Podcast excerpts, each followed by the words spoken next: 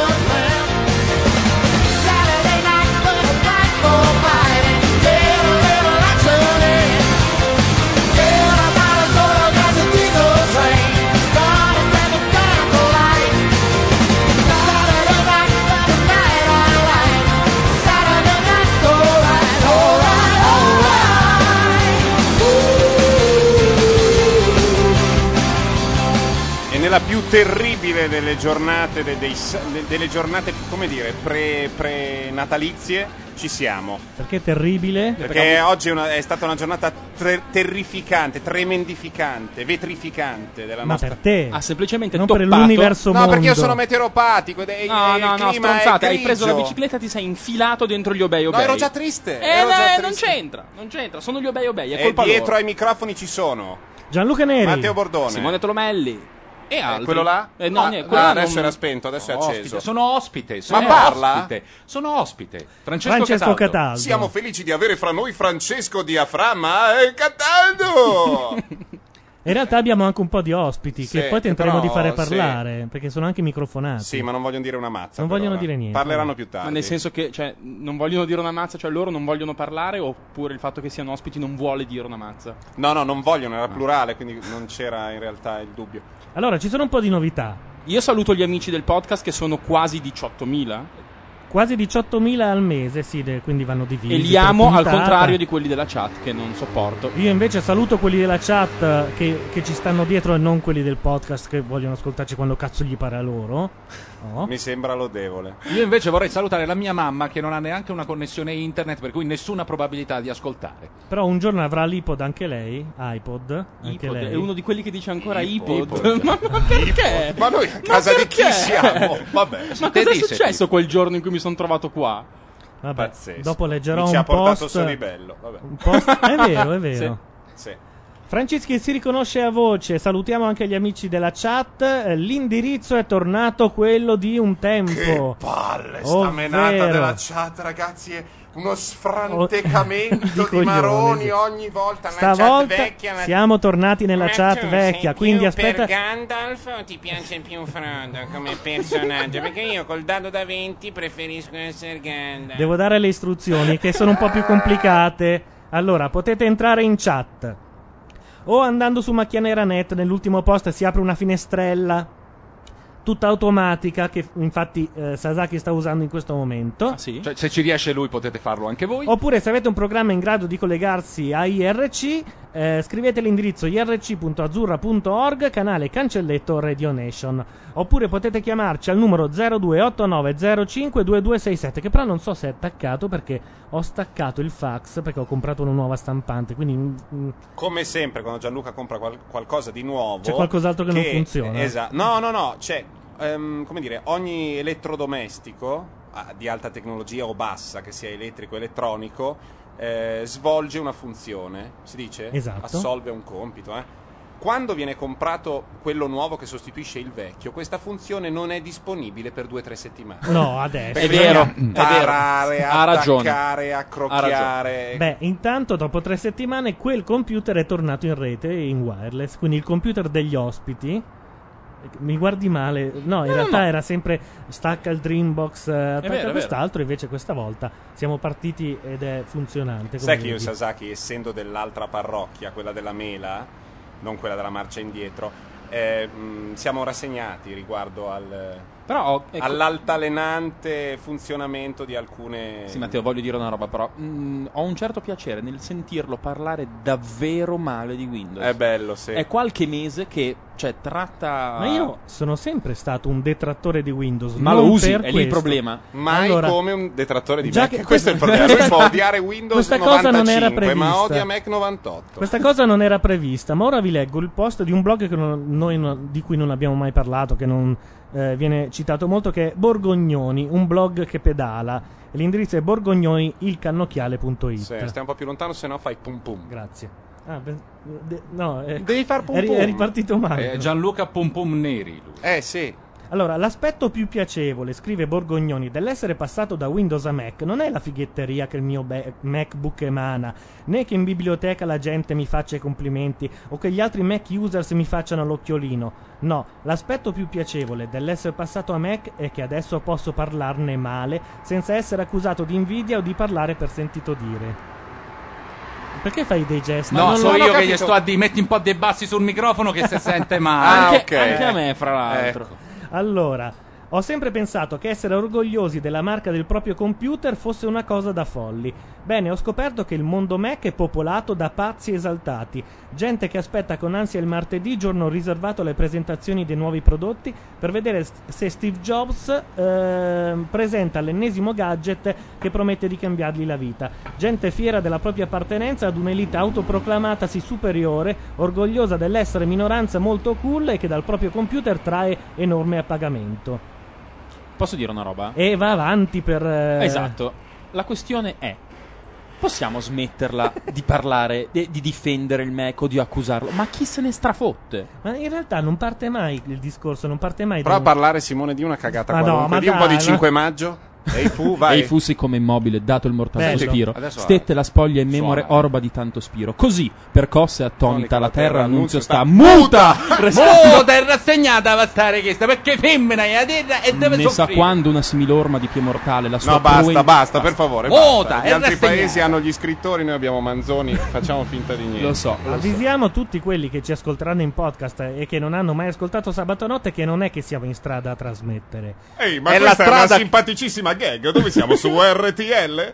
È o la- forse su è- RDS? È la strada Ma- che è in casa nostra Ma per trasmettere. abbiamo un microfono mezzo fucile Si Sì. chiama, sì. puntato sull'incrocio davanti casa perché Sabato Notte fa sentire rumori di Milano. eh, Ma è forse un microfono Cinciripini? No. È forse un'audiotecnica? No. È un Sennheiser? Mica cotica. Eh, eh, scusa. È un Sennheiser. Lo dice quello che l'ha voluto, peraltro. Sì, eh. E che come al solito non l'ha pagato. Attenzione.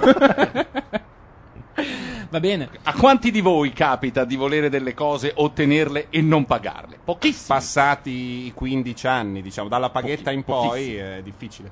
Intanto è apparso in chat un comitato Mazzarotta in webcam che chiede c'è la nostra musa Mazzarotta? No, No. non c'è. No. Oggi, Guarda no. che do un po' di pancia anche a Gianluca. Oggi ci sono Simona Capriani e Laura Carcano che però sono appartate. Mote! Cuffiate, Come cuffiate detto, e microfonate ma mote. Embedded.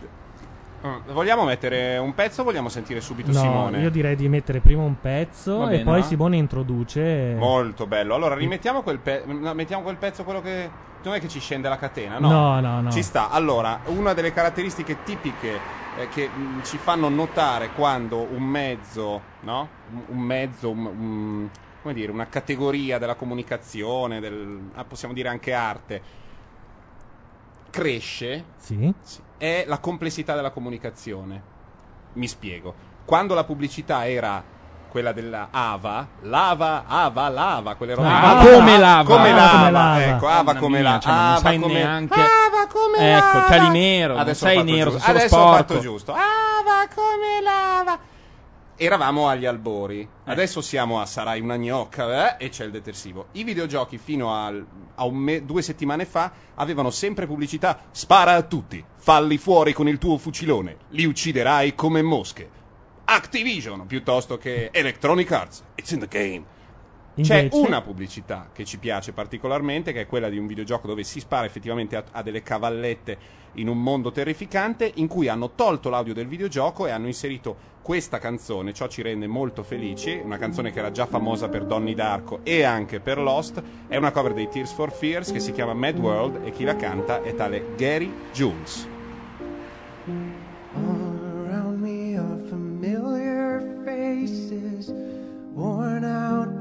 Places, worn out faces, bright and early for their daily races, going nowhere, going nowhere.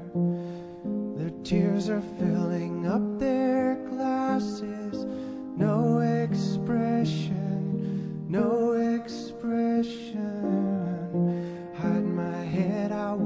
Drown my sorrow. No tomorrow, no tomorrow. And I find it kinda funny, I find it kinda sad. The dreams in which I'm dying are the best I've ever had. I find it hard to tell you, I find it hard to take. When people run in circles, it's a very, very mad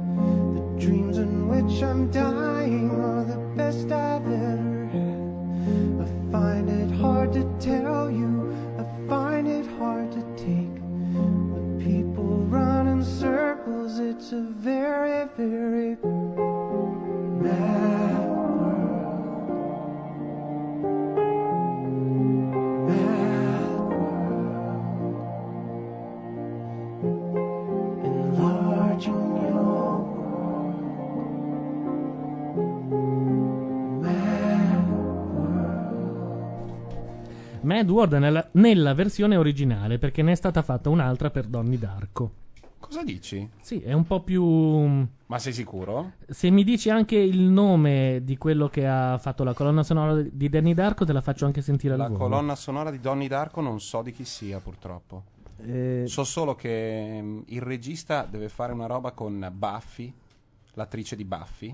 Che- cioè, tu non sai come si chiama No. l'attrice di Buffy? Vabbè, devo sbanfare? Sara Michelle Gellar. Sara Michelle Gellar, l'ho anche intervistata. Tiè. Ah, sì? Sì.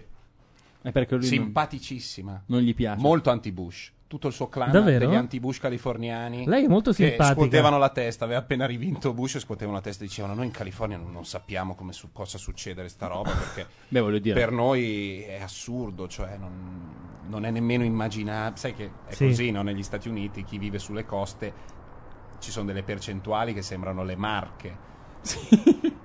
Lei fece al Saturday Night Live uno sketch che fece un po' scandalo. Adesso c'è uno che sta dicendo Ma non è vero, perché non capisco un cazzo, perché Schwarzenegger...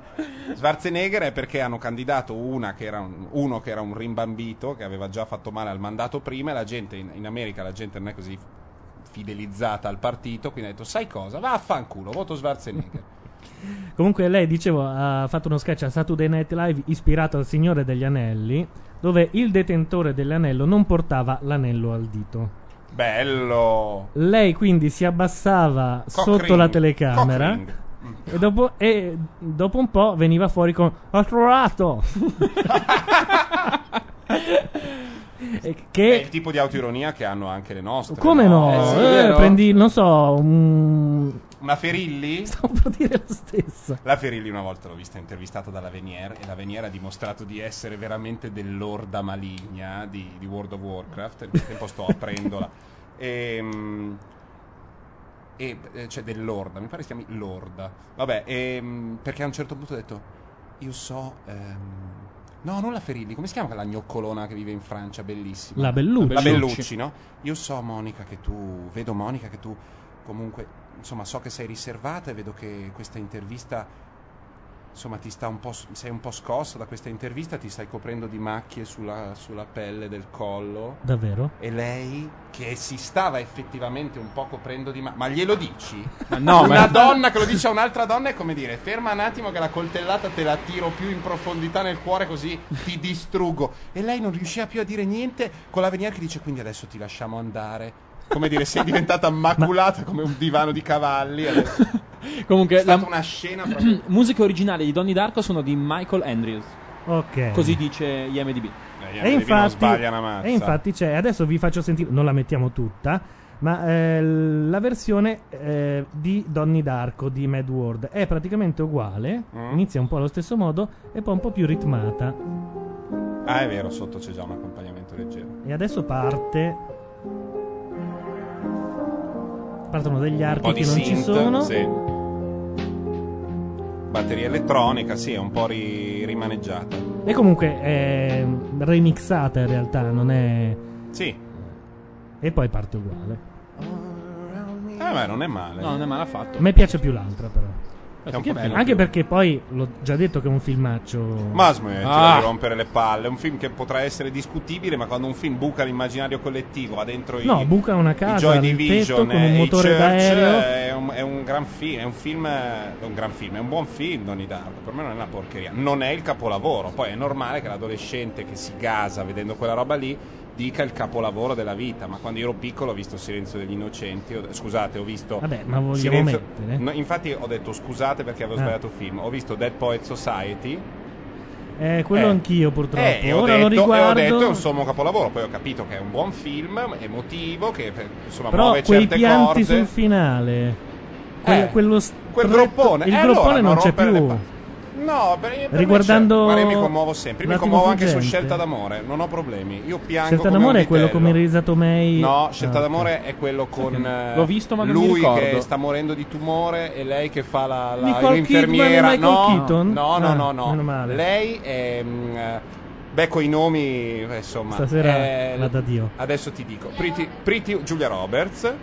Lei è Giulia Roberts, lui è quello che in Six Degrees fa il fotografo sfasciato, che si chiama eh, Scott, Campbell Scott. Sì, sì. Ah, Campbell Scott sì. ha il tumore e ha tipo una, una mm, bandana alla Michael Stipe, Però visto perché ha fatto la chemio. Sono su una casa Sì, ecco, adesso casa sì, è vero, sul me lo mare, ricordo. casa sul mare, lei disperata si piange dall'inizio alla fine senza un costrutto né un fine ultimo. Però alla fine dici mi sono fatto il mio piano. solo- Mi sono fatto il mio piantino. Volevo Sto da Dio. Che stai assomigliando sempre Sky. più ai tuoi ex clienti di Blockbuster. Quel film con quello lì. quello bravo che, no, che fa scusa, i ridere. miei ex clienti di Blockbuster, errore che io non commetto, dicono quel film di Tom Cruise.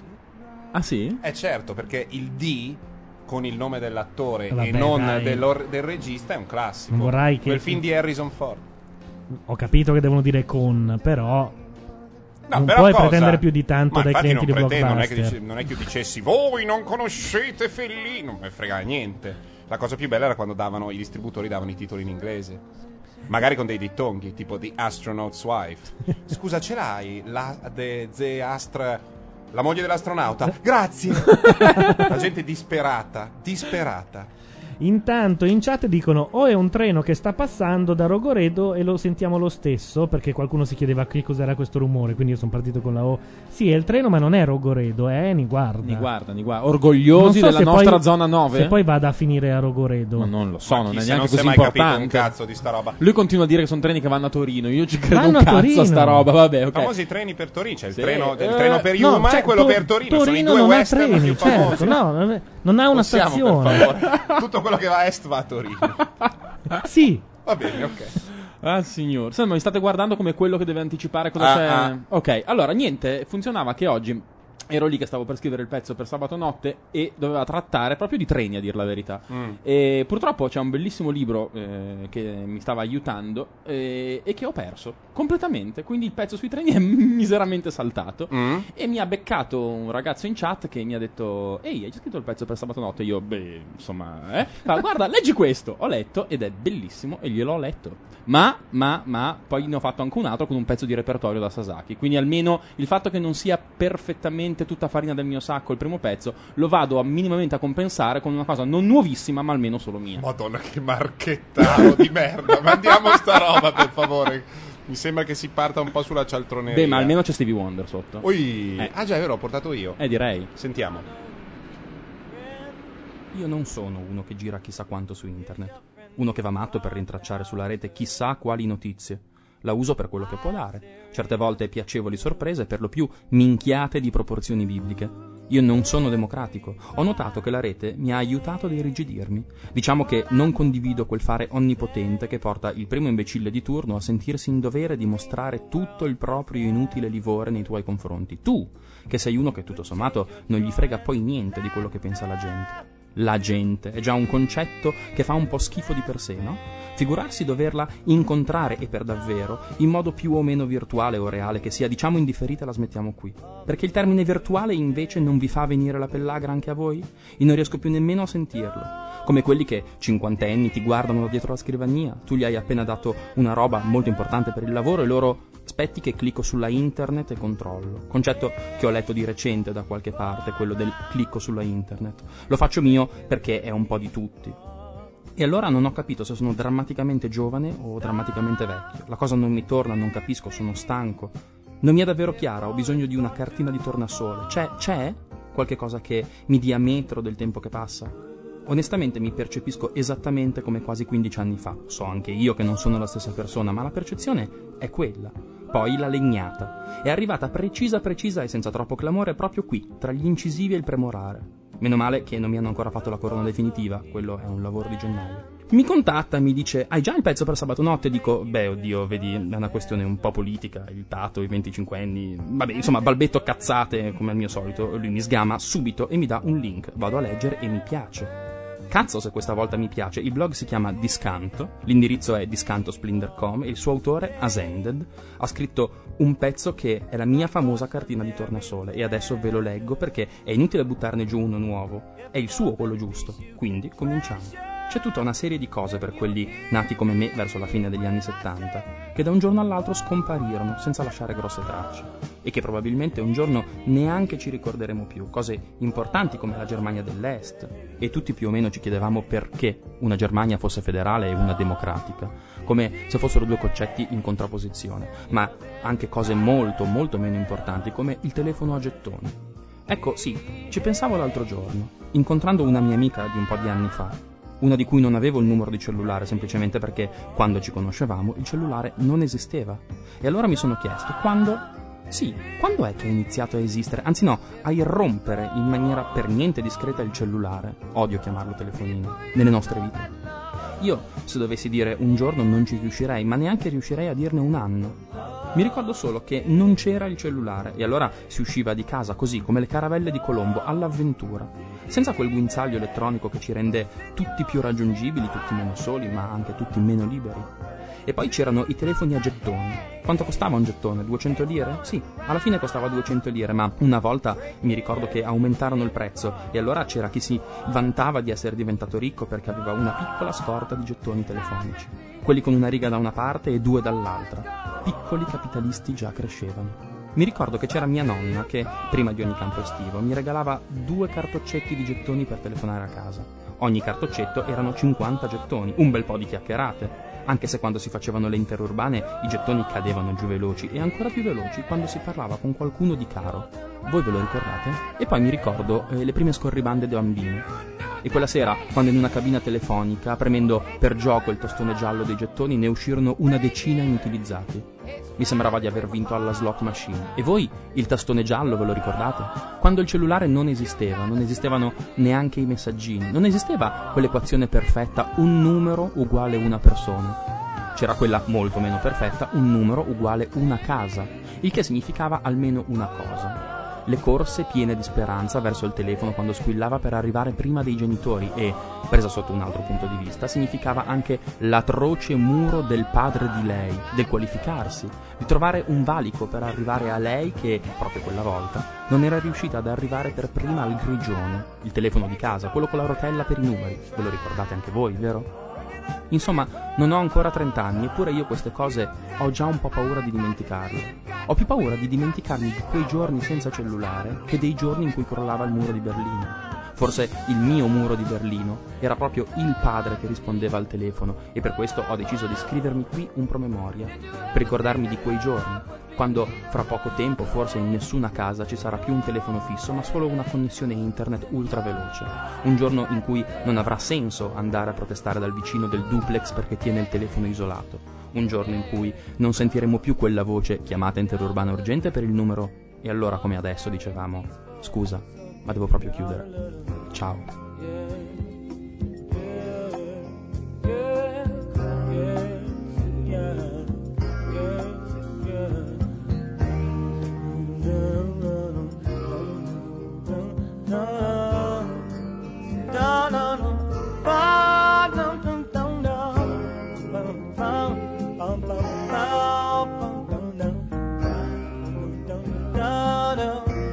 non,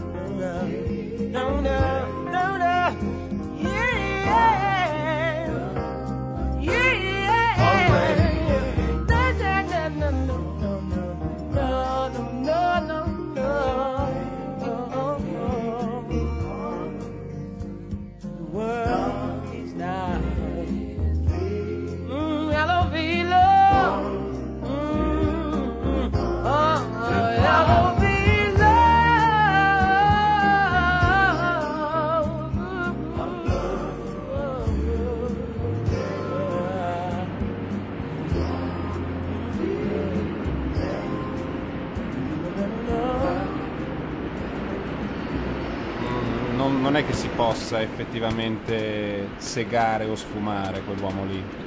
Per cui l'abbiamo dovuto mandare Stevie tutto. Wonder o Sasaki? No, Stevie Wonder, Stevie Wonder. Intanto sto pezzo. il compagno Asended in chat eh, Basta fare il finto treno si tu. lamenta eh, di aver perso il pezzo. Come ha perso il pezzo? È arrivato in ritardo da quello che ho podcast. capito. Ma come era il suo? Ma che sfigato. È sfigato. ma- Vabbè, c'è il podcast, C'è il podcast, ricordiamo. c'è il Anzi, io podcast. vorrei salutare gli amici del podcast che- Bastardo, io saluto gli amici della chat che ci seguono sempre. Quelli non- lì che Quelli fighi, quelli veri. quando si può aspettare di, di ascoltarselo sul proprio iPod mentre si va al lavoro. Vada via i chap. Cosa sentiamo? Ah, ma così? Sì. Sì, ma non c'ha voglia di parlare stasera. No, ragazzi. voglia, ma non allora, diciamolo, Matteo. Bordone oggi è incazzato nero perché Col gli hanno mondo. fatto la fiera degli Obey Obey Madonna sul suo mia. percorso della bicicletta. Allora, lui, è fa- Lui ha la pretesa di dover passare da Corso Vittorio Emanuele e non ci deve No, essere io nessuno. faccio, io faccio. Ehm, passo dietro al tribunale, faccio tutta via Spartaco, poi attraverso, passo di fianco alla rotonda della Besana, vado là, faccio un pezzettino di via, non mi ricordo come cazzo si chiami, passo dietro al tribunale, passo davanti alla sinagoga, eh, vado a sinistra in fondo di là, da, eh, Bello, il è Verzé, radiofonico, il Verzé, ma il poi Verzé, i milanesi lo sanno, milanesi poi- arrivo al Verzé che dove c'è quella colonna lì, la ninetta del Verzé del Gadda, Piazza Fontana, Piazza Fontana lo sanno dov'è, ecco. Ma Ma oddio, insomma, no, no, forse sanno sanno che cos'è, cosa. ma non sanno È dov'è. vicino al Duomo, poi Duomo, Via Dante. Via Dante era tutta una bancarella. Ma, Ma che guarda, cazzo di Ma tu pensa un po', ma ma- chissà che ma sta sotto cosa. Natale, ma, ma forse va, era Sant'Ambrogio, detto, eh. l'Immacolata, quella roba Obey Obey. Allora uno dice, va bene, ok, disastro, faccio tutto un altro Io giro. questi eh. immigrati Mi portano via il lavoro ai nostri. Queste bancarellari di merda che portano via bancarellari italiani. Vabbè, e poi sono finito invece in una zona di... ah, occupiamo... Unza, unza, unza, un- Ero molto triste. occupiamo unza unza Unza, unza. unza. Come occupiamo unza unza non sta, non è Cia, insieme. cia, so- cia, ah no, è ska. Sì, ah, ho capito. levare. Cani robbosi, cani che si chiamano Wedra sputo. Sì, ok, esatto. mi è chiaro, va bene. Quindi spanca bestia. Spanca No, no, Beh, non no. esageriamo, non assimiliamo tutto, c'è tutto un mondo con la testa, c'è Non tutto fare- un mondo intorno non che fare gira fini. ogni giorno, ecco, che cantavano i Mattia Bazzar. E quando an- già, vorrei dire, il nostro ospite faceva, conduceva mh, sulle radio libere italiane da 7-8 No, anni. sì, no, beh, non tanto. Non so di Credo- quando credo sia che quel sia del pezzo lì. 79, Berlino, Parigi, Londra, l'album L'album. dove c'era Ah. fantasia. Abbiamo Mm. aperto la No, Wikipedia magari della musica sbaglio, eh, italiana, è magari mi finita. No, no, ma di solito tu non ti sbagli su ste robe. Quasi No, no, mai. Quando dici, quando dici album di un artista italiano così da classifica, perché in effetti se uno fa la diretta rimangono in testa. eh. Cioè tu dici quell'estate lì c'era... Per io- quello che non ti ricordi un cazzo tu. Perché io faccio sempre la differenza. E poi c'è, c'è anche da dire che in quel periodo i dischi duravano molto di più di quanto non durino adesso. Perché usciva un disco e tu lo macinavi per quattro mesi. E poi le mettevi anche i due pezzi a culo. E po- esatto. E È una roba che adesso è adesso, vietata. adesso il successo dura 15 giorni e quindi fai in tempo a dimenticartelo. Mentre prima tu per 4 mesi trasmettevi quelle 50 Sì, canzoni. quelle. Adesso c'è il singolone che spacca, tipo Crazy. I secondo- remember when, I remember E when. basta. Eh, e, e il va secondo estratto da, da dopo maggio. due mesi. Sì, sì. Basta, fine. Tanto per qualche motivo che non so dirvi, in chat hanno iniziato a parlare di Videotel, Minitel e fin qui tutti un po' conoscono. Una cosa che in Francia ha funzionato tantissimo e in Italia zero. Sì, Eh, nessuno. praticamente c'erano io- solo bacheche erotiche. E Dove uno ogni tanto diceva natiche. No, È ma perché dovete parlare male del Marte. Videotel? Che io ebbi una società che faceva servizi su Videotel. Ecco, ci siamo cascati gesten- bene. No, gestendo la Philips, gestendo Telepiù, gestendo sì, MyDire però TV. detto tra noi, la gente si collegava mi- al Videotel per... Perché non pagava? Per- No, sì, per- per- Perché anche il Videotel era for porn. Esatto. Esatto, E poi c'era... Ho letto in chat, sta in in chat qualcuno porn. se ne ricorda Itapac. Itapac, Itapac era un sistema statale che andava te- tipo a 300 bod. Ah, bo- i bod. I bod sono quelle cose. Credo Qu- che- Quanto è un bod? Niente. Niente. Eh, un- Però erano 300. Andava a 9000, eh, cioè, mi ricordo Fate prima conto- Itapac 1 andava a 9006. 9006. E la- quindi la- Secondo 19. me c'era un palazzo gigantesco progettato negli anni, fine degli anni 20, inizio anni 30 da un architetto bravo, razionalista, però insomma, eh, palazzo un po' fatiscente dove un vecchio con una divisa da bidello delle elementari, quindi marrone, una cosa tutta marrone, quando uno chiamava faceva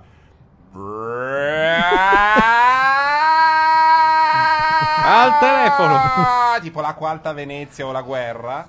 1200 bps mi dicono. Mille- Quindi è- 1275, quindi, era il V23, che, cioè ci si collegava Quindi così. per a far internet. capire a quelli che Ah, oggi da- hanno una. DSL da 300 mega ehm, Da 640k. no, K, scusate. Quante volte di meno? Un migliaio? Beh, fa- fai che il modem più veloce va a 56. E, quindi, E questo andava a 1200, quindi 56 volte meno veloce del 56.000 modem più 1200. lento che oggi vendono. Ah, esatto, 1200 contro 56.000. Che è, comunque- che è la velocità dei fax. Esatto, Era- e tuttora No, lo c'ha di 14. No, è 996 e 14 ogni 14, sì, tanto. ah, sì. Stiamo entrando Sì. nella fase geek Ah, eh, ok. della trasmissione. Basta. Sì, Comunque, detto tra noi, fuori il dado da 12? Itapac, Itapac era una pre-internet statale Mm. e c'era questa, queste voci su. C'è una modalità che- per cui se tu chiami un tal numero ti puoi collegare con la BBS porno americana solo pagando uno scatto alla risposta. Era, Ma era vero? era vero. Perché c'era il numero verde Però Itapac. detto tra noi era internet. Quello che oggi è internet veloce, a quei tempi tu chiamando un numero verde non pagavi e ti collegavi magari con, un- con la rete. E tutti lo usavano per andare nella biblioteca del congresso certo, a prendere in prestito MIT. un libro o del MIT a prendere in prestito un libro Tu di ci scherzi. epistemologia. Ma io quando cercavo le foto per la mia BBS che si chiamava Sottovoce, la maggior parte delle foto. Hai avuto anche la BBS. Ho avuto È una roba BBS. imbarazzante. Ho avuto una BBS con tre linee contemporanee. Io me la ricordo schifo, sottovoce, ragazzi. C'era. Viper, Ma tu, c'era scusami, Rendezvous. e La c'era Pascalina, sottovoce. c'entri anche tu nella Pascalina? No. perché sai che è stata la prima forma di calcolatrice, un grosso macchinario con dei dischi di ottone. vedrai che c'è qualcuno che se la ricorda sottovoce BBS. Insomma, c'aveva le foto. Guarda caso, io non ho mai fatto affidamento alla gnocca per nelle cose che faccio, Sì, mai proprio. affidamento regge E comunque le foto più belle si trovavano ovviamente nei, ehm, nelle directory delle- degli alunni, eh, degli studenti del MIT, del CERN, che erano, le riconoscevi perché c'era quella specie di segnetto, la, CD, La tilde? la tilde davanti. Mm. Prima le pagine personali erano www.nomesito.com, Tilde. tilde boh, eh, per dire Matteo Mary. Bordone. Anche No, Geocities è stata così per un, per un po' di E la anni. tilde è stata proprio. Tu immaginati, già internet oggi la maggior parte delle segretarie scrive nella casella di Google l'indirizzo, tanto per dire. A quei tempi dire di fare la tilde e di schiacciare Alt 126. Ma la tilde veniva fuori perché il sistema era Unix sotto e quindi il server metteva la Sì, casellina dell'utente. Dado da 20. Ok, quindi- Dato da venti- No, volevo raccontarvi una cosa che riguarda il videotel, perché si è sempre giocato molto sull'ignoranza. E allora eravamo proprio agli inizi dell'informatica. Quindi quando tu, per esempio, avevi un problema e chiamavi il centro elabora- il CED, il centro elaborazione dati del videotel, dice guarda c'è un problema, il bulk, che era il sistema con cui tu trasmettevi i dati a pacchetti se- senza doverti collegare Sì. a videotel, ci deve essere un problema, non funziona. E ti rispondeva il tecnico dall'altra parte dicendo: Sì, sì, adesso facciamo subito un IPL. Scusi, Ah. ma IPL che vuol dire? Initial program loading. Praticamente, eh no, spegniamo il computer e lo riaccendiamo. Questo era Bellissimo. già allora. Di solito IPL. quando una roba non va, se spegni e riaccendi va. Sempre. Ma è una sempre sta- ed è sempre stato così. È una regola quasi fondamentale. Specialmente i Mac, ad esempio, funzionano. Guarda, io con- ho un amico che ha comprato un computer di una grande azienda giapponese, una delle più grandi multinazionali giapponesi, Lasciamo adesso un po' in disgrazia, che a un certo punto ha fatto come nella Turandot, direi. O sto dicendo una vaccata? Io eh? poi te lo dico, appena Un bel di- vedremo eh, levarsi un fil di fumo è la Turandot. No, è è Madama la- Butterfly. Madama Butterfly, che stronzo. Sempre Puccini, però. Ok, vabbè, è almeno- un- non- Occhia Mandorla sì, cioè c'eri più o Turandot meno. è ma il mio Eh, mistero è infatti. chiuso in me. Turandot è Ah, ma il mio mistero è esatto, chiuso in me. esatto, esatto. O un Gerrota che la lama a guizzi sprizzi fuoco e fuoco. Visto che hai introdotto il discorso, Mm. vogliamo dire qua- quanto tempo manca alla Sony per morire definitivamente dopo Ma non smetti. averne beccata una? No, no, no. La No, Sony, allora, allora, andiamo a vedere le ultime cose che ha fatto la Sony. Allora, la PlayStation 3 ha ciccato l'uscita di Natale.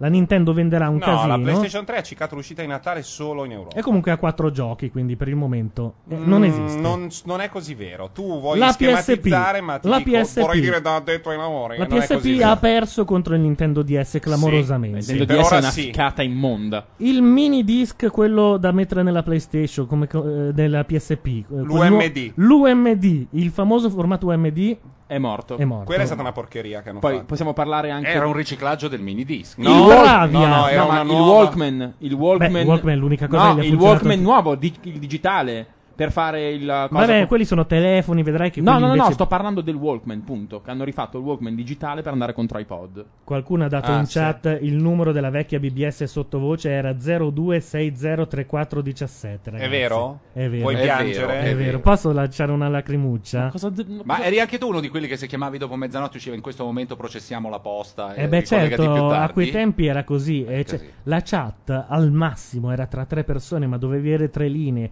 ognuno chiamava sulla- su una linea e tu li mettevi in contatto ed era l'interattività. La capito? gente, anche se parlava di come va il clima, già gli veniva duro. Perché era tale la fatica libina. per arrivarci che erano già i preliminari.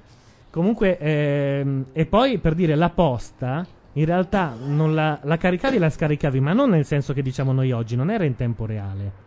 Cioè? Tu, allora, ti scaricavi tutti i messaggi del giorno prima, li leggevi offline sul tuo computer, Sì. rispondevi a ogni singolo messaggio che- a cui volevi rispondere e poi rimandavi tutto su. Vabbè, questo banalmente quando avevo il modem lento, anch'io facevo così.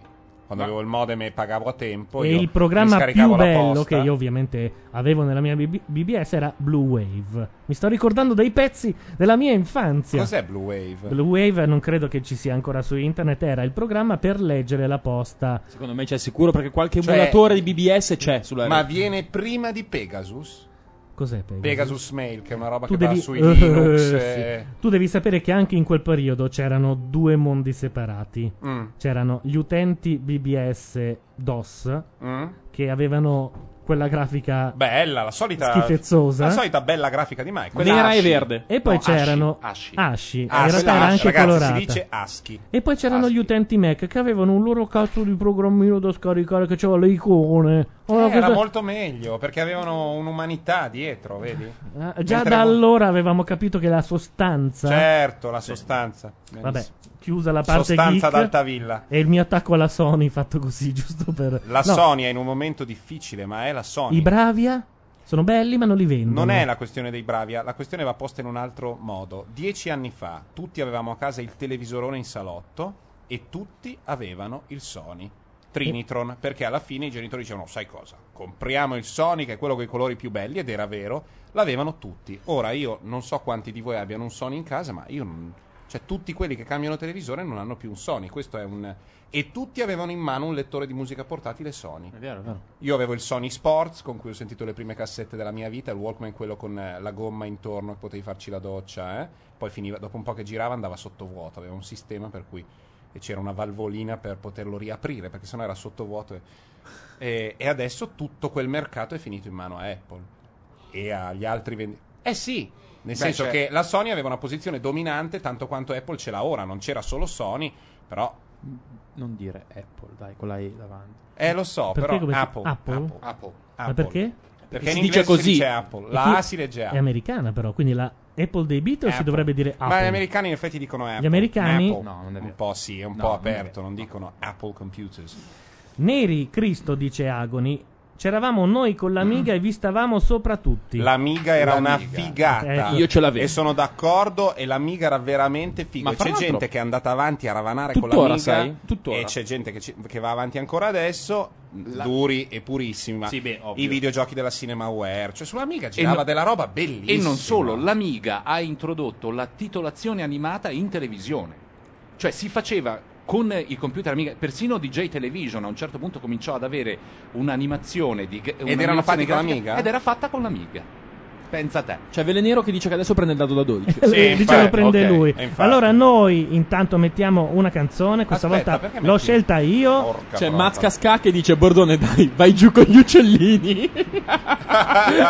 Stavolta No, rag- non ci questa sono. volta non ci Questa volta sono gli niente uccellini, uccellini. ragazzi. Uccellini. Per la prima volta dopo 7, niente uccellini. No, mettiamo una canzone e poi arriva un pezzo. Chi sono?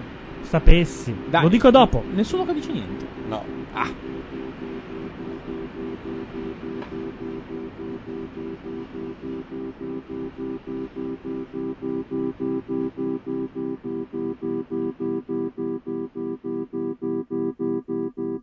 Hold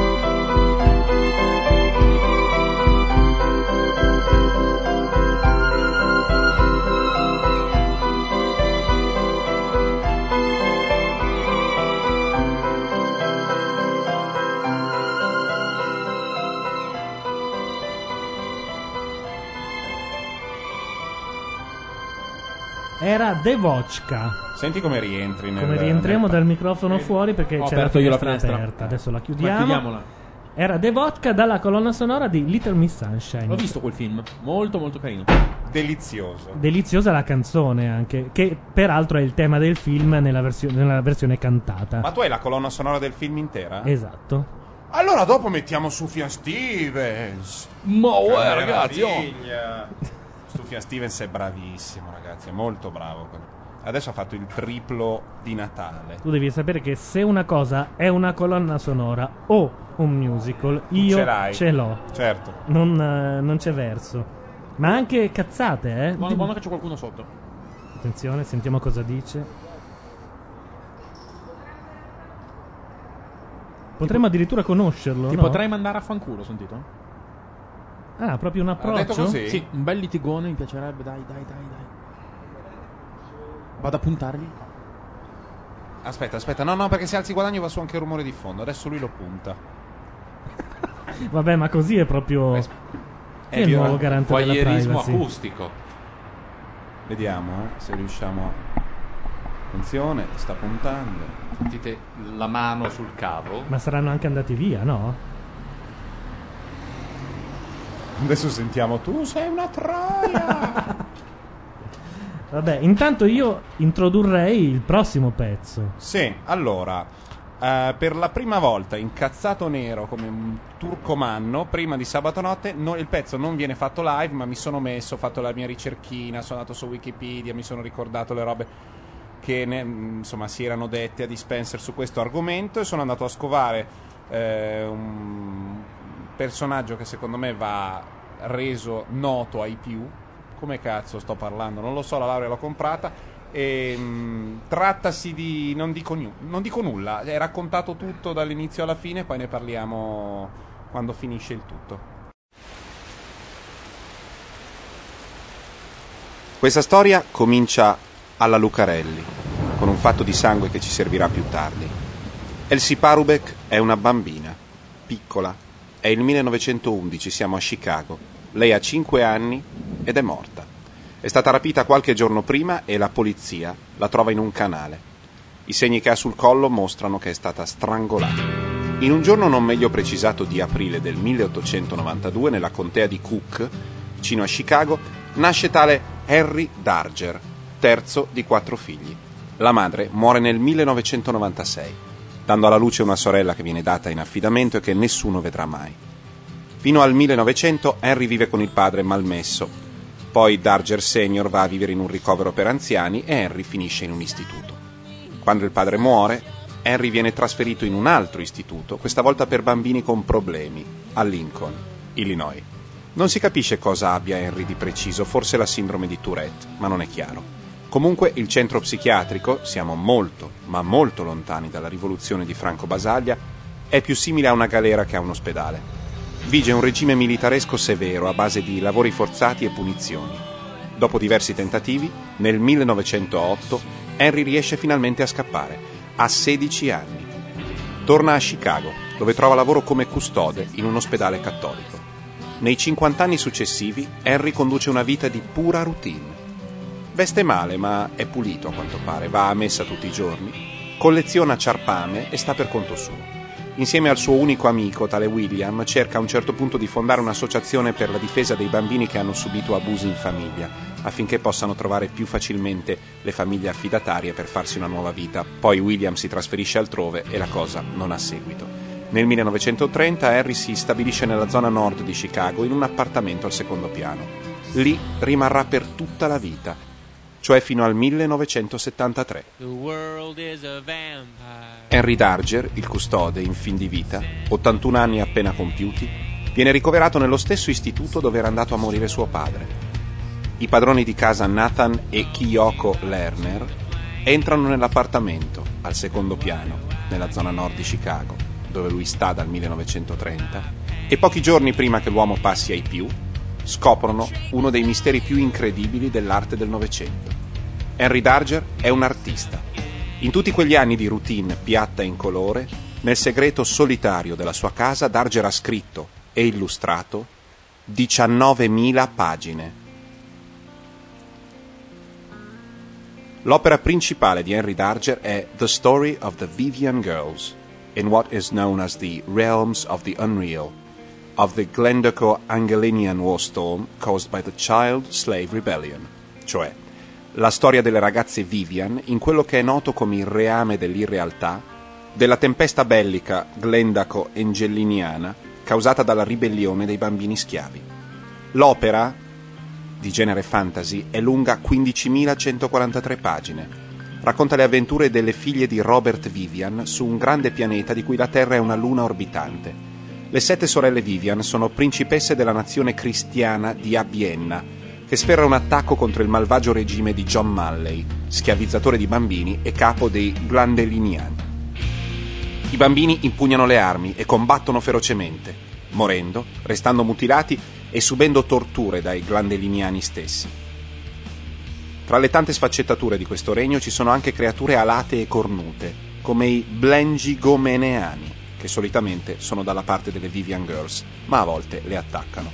Il casus belli è l'omicidio da parte dei Glandeliniani della bambina schiava ribelle Anna Aronburg, in risposta al quale le Vivian Girls si mobilitano e fanno trionfare la cristianità sul pianeta. Ma l'opera in realtà ha due finali e nell'altro finale vincono i senza Dio. Ma chi è Anna Aronburg? Lo dice lo stesso Darger nella sua autobiografia The History of My Life, in cui parla per 206 pagine effettivamente della sua vita, per poi dilagare in un racconto di fantasia di 4672 pagine a proposito di un tornado che distrugge tutto quello che incontra, chiamato Sweetie Pie. Anna Aronburg è Elsie Perubeck, la bambina trovata morta strangolata nel canale a Chicago nel 1911. Darger ne conservava una foto, presa dal giornale. Quando scopre di averla persa, sostiene che gliel'abbiano rubata, va fuori di testa, cerca di ottenerne una copia in una biblioteca, non ci riesce e a quanto pare questo produce l'inserimento del personaggio nel mondo delle Vivian Girls e scatena la guerra di queste contro l'oppressore profano e violento. Inoltre Darger tiene un diario dettagliato sulle sue attività e sul clima di ogni giorno.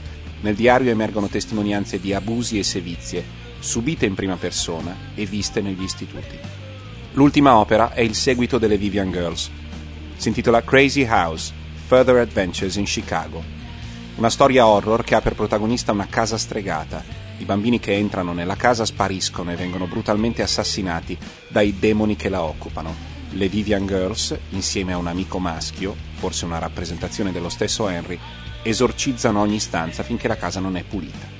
L'arte di Darger è fatta di collage, ricalchi, stencil vari, presi dai giornali che lui collezionava nella spazzatura le bambine della copertone o altre rappresentazioni infantili un po' agiografiche dell'immaginario pop diventano le sue piccole soldatesse soldato. Perché bisogna dire che per quanto fossero femmine, le Vivian Girls e tutte le altre bambine, quando non sono mutilate, ferite, straziate, spesso hanno organi sessuali maschili. Per alcuni Darger non aveva idea di come fosse fatta una donna e quindi si ispirava a se stesso, alle immaginette dei santi o a quelle del bambino Gesù. Secondo altri questa è la rappresentazione di sue pulsioni violente inconsce. C'è anche uno psichiatra che ha studiato il caso e sostiene che l'unico tentativo di un rapporto sessuale della vita di Henry sia stato quello con la piccola Elsie Perubeck e che tutto il suo mondo nasca da questo segreto inconfessabile. L'assassino di Elsie non fu mai trovato.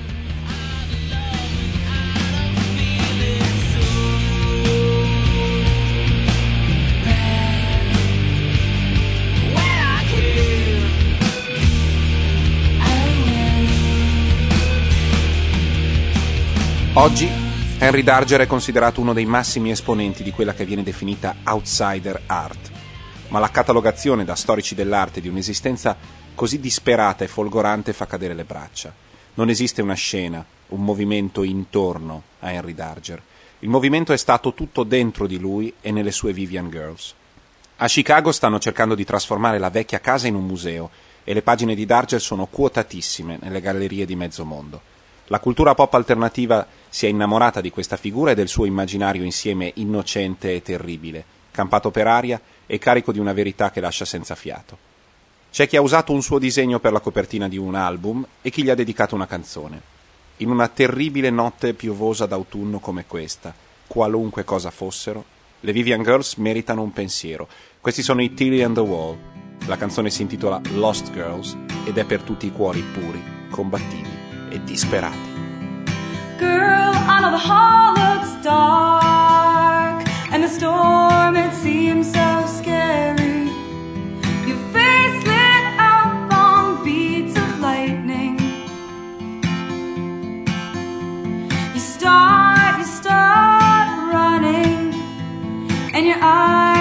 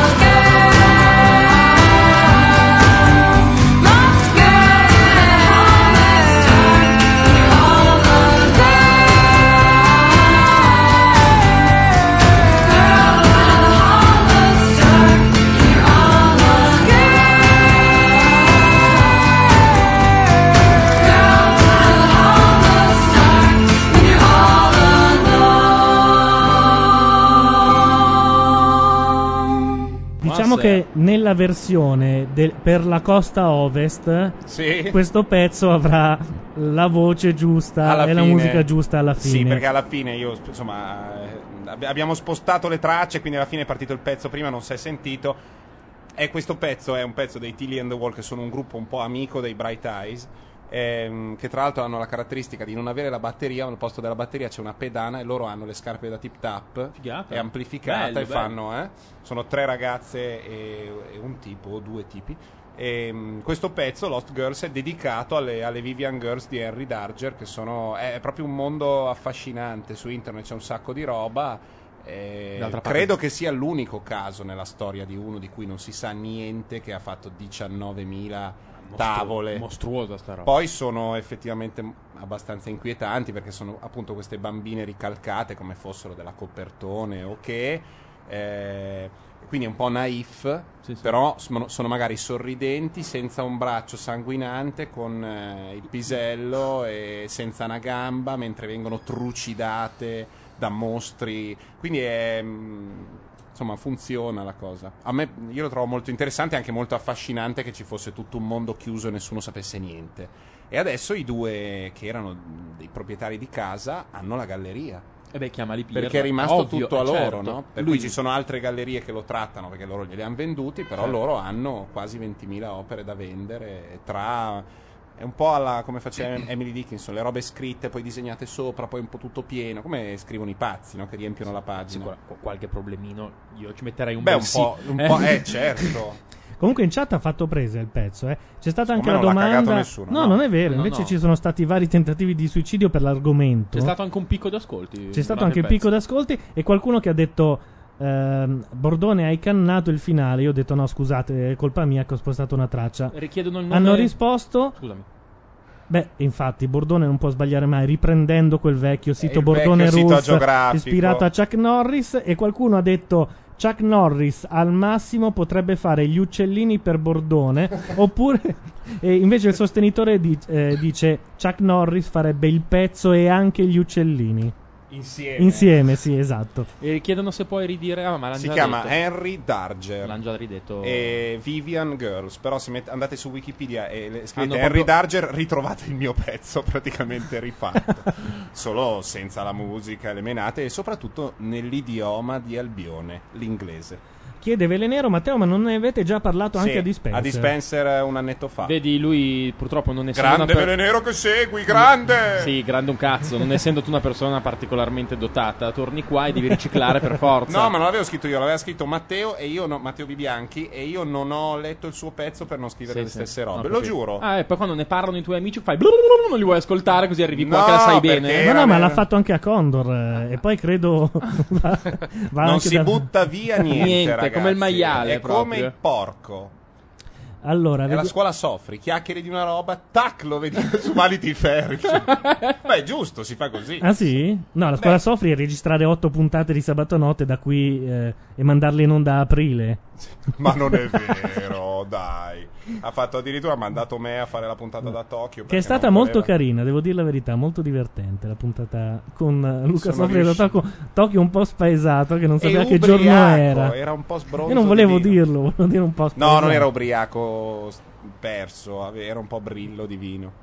Beh, comunque, Ed era Tokyo- Bill Murray. C'è- C'era troppo room sui babà. ecco, Era Bill diciamo Murray, Bill. Murray puro. L'unica roba, cioè non capiva una mazza. Bella però la condizione di essere in un posto che comunque è oriente ma è un po' occidente perché ti ci ritrovi, c'è McDonald's, delle robe e non capisci un cazzo. Eh beh. Cioè, sono, hai capito? C'è Bill la- Murray. Bill Murray, esatto. Intanto Io ho poi- adorato quel film.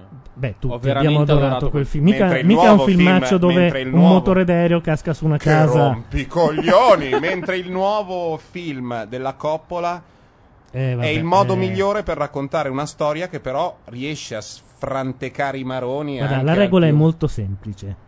Film in In costume, costume? uguale sfrantecatura di, maglioni, di coglioni. Però anche di maglioni. Ma mm, sto pensando se. No, ma ci sono eccezioni. A parte L'età dell'innocenza. Te, Eh, beccati questa, Scorsese. Scorsese, l'età Fra- dell'innocenza, Ah. punto, fine. Ma no, ma ce fine. ne sono altri. È quello è con? Winona Ryder, Sì. eh, esatto, quello, punto.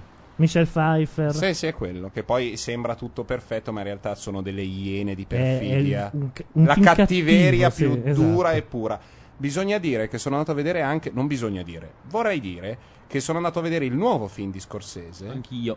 E non- E uno dice: Tu, che eri Omero, con tutto il rispetto, ma insomma, hai fatto Stephen King, cioè fai una roba di genere. Ma no, ma è Scorsese, ha fatto quei bravi ragazzi, non può fare un film discreto. Se, di film discreti No, li fanno tanti. Parla- è Woody Ma è un film Allen. discreto No. quel film lì. Sì, è un film discreto, assolutamente. Ma qual è una grande scena? In quei bravi ragazzi No, non- ci sono almeno 10 No, lì scene che ci ti strappi gli scene. occhi. E non è neanche una grande storia. Vorrei Però- ricordarti che è la stessa persona che ha girato Gangs of New York. Ho capito. Eh, allora, appunto. non è Gianluca, tu cerchi sempre un motivo per depennare le persone. A me ma- piace molto lui, È però capisco che ogni tanto ci siano dei fase passi falsi. decadente. Woody Allen è una decina d'anni che è in fase decadente. Sì, ogni tanto poi imbrocca. Poi brocca in genere uno ogni Però quando tu fai cinema non d'azione, di commedia, così, uh, tu vai a vedere Woody Allen ha sempre classe, ci sono quelle tre battute che ridi, è sempre un cinema mh, gradevole. Sì, però- Anche quando è molle Woody Allen è Woody Allen. Lui alleneggia molto.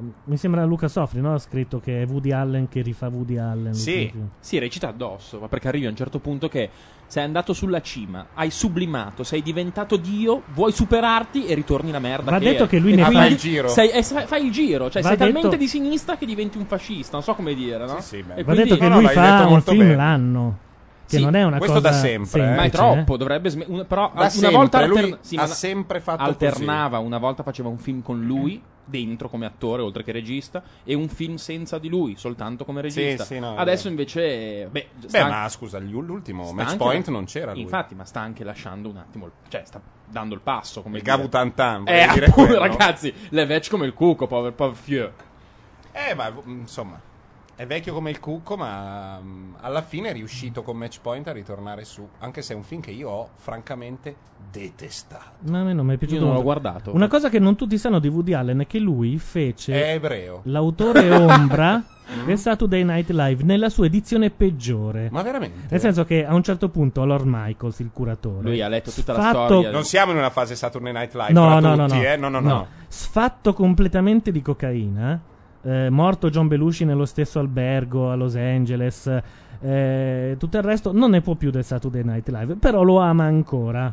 Mm. La NBC dice basta, è ora di rinnovare e dà eh, l'incarico di mettere in piedi il Saturday Night Live a una delle sue coproduttrici che si fa suggerire i testi, le battute cioè, da Woody Allen che chiama con uno pseudonimo in regia addirittura live e la- il paradosso è che a quei tempi il Saturday Night Live aveva un cast mm, un po' scarso non faceva ridere per cui ogni volta che chiamava Woody Allen quindi un'occasione per cui in metamondo uno direbbe cazzo zitti tutti c'è Woody Allen gli dicevano porca puttana che palle c'è Woody Allen dai passa che sta dicendo la nuova battuta da dire Ah, così? era una tristezza micidiale.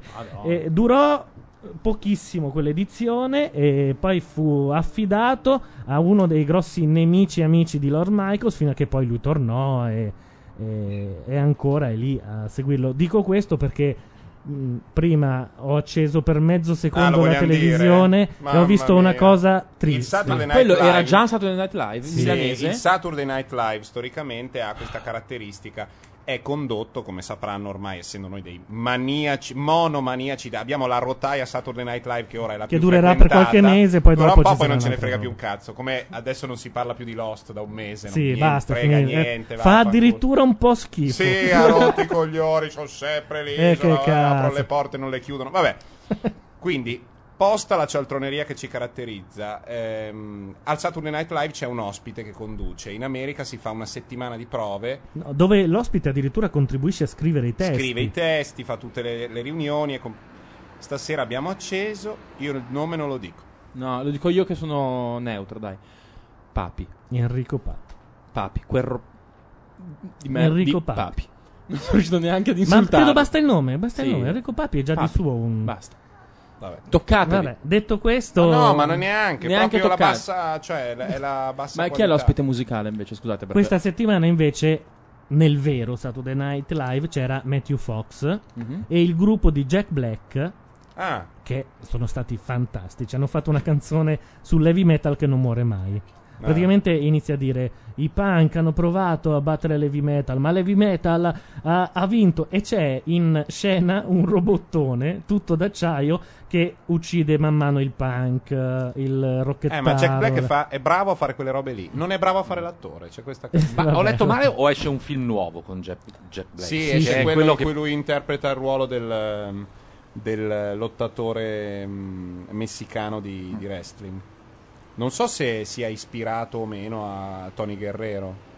Oh, Può darsi. Tony l'avevo Guerrero, visto in giro è Tony Guerrero quello che è morto? Sì, è lui che due coglioni, dai, basta. Comunque il pezzo di Jack Black è molto musical. È, è veramente Sai qual è il carino. problema di Jack Black? Che è l'unico, l'unico comico ebreo senza malinconia. Ebreo, Jack Black? Sì, la caratteristica della comicità ebraica Quindi Black è un cognome ebraico? no, ma credo sia un nome d'arte. Blacks? È un nome d'arte. Blacks? Eh, vabbè, No, lo allora, chiedevo ma per si chiamerà. Berkowitz, non lo so.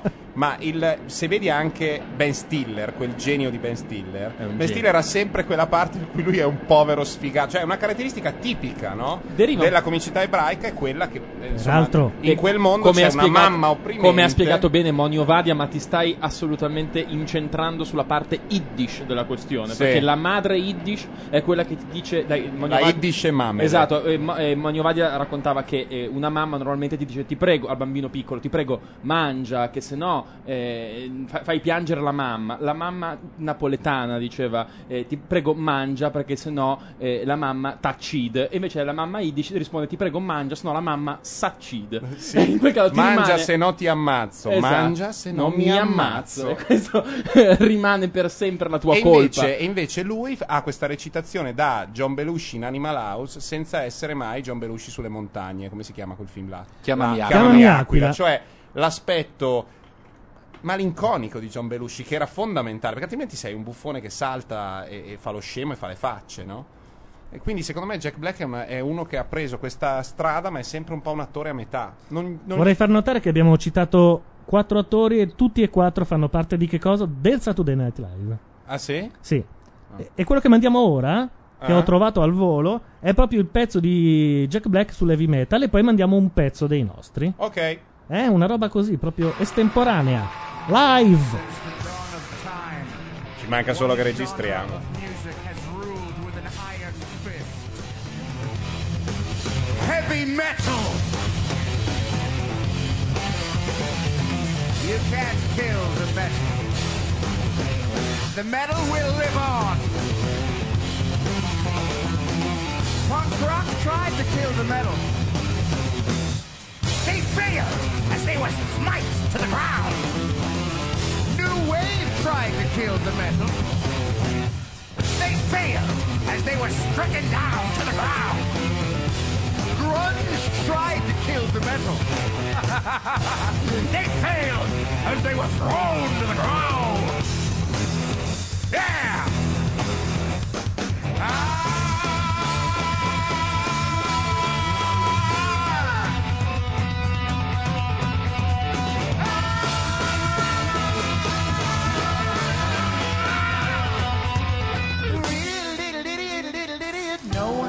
destroy the metal. The metal will strike you down with a vicious blow. We are the vanquished foes of the metal.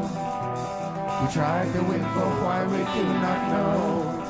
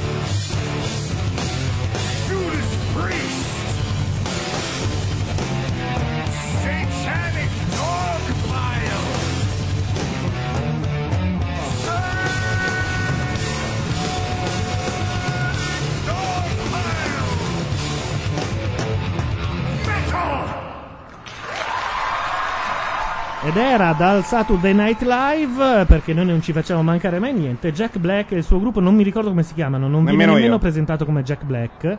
Ehm, Simone, eri sulla pagina di Jack Black. Guarda come si chiama il gruppo. Il gruppo Comunque, si insomma, chiama- l'host di questa settimana... Music Career, guarda lì, 1.3 nel co- Grazie. L'host di questa settimana era Matthew Fox. Ah, ah, ah, Tenacious battuta D. Che capiscono Ah, è giusto, tre. Tenacious D. Tenacious Cosa? D. L'host di questa settimana era Matthew Fox.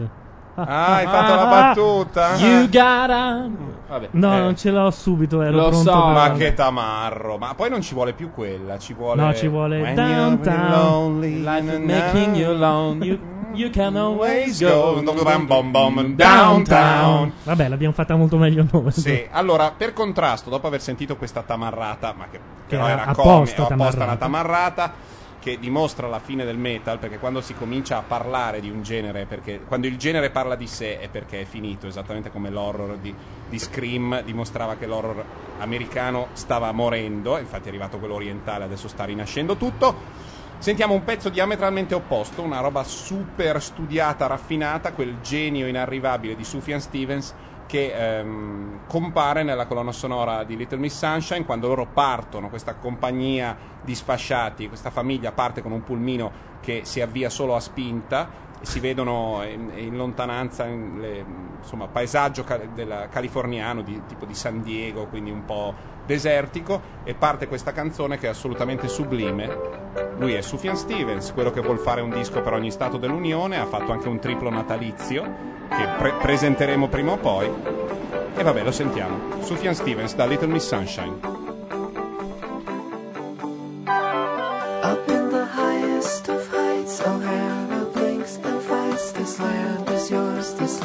Is mine. I see the captain in red and Carol at his head. This land is yours, this land is mine.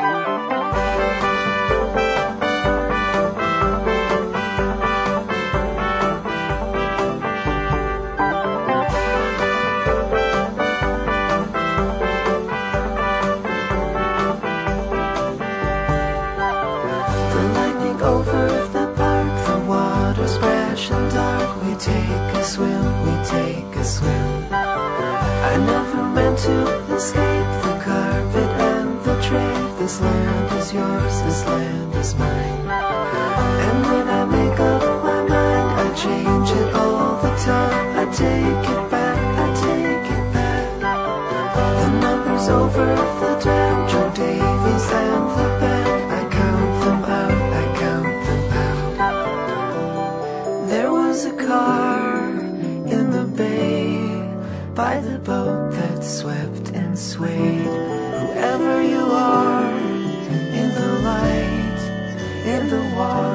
that we made.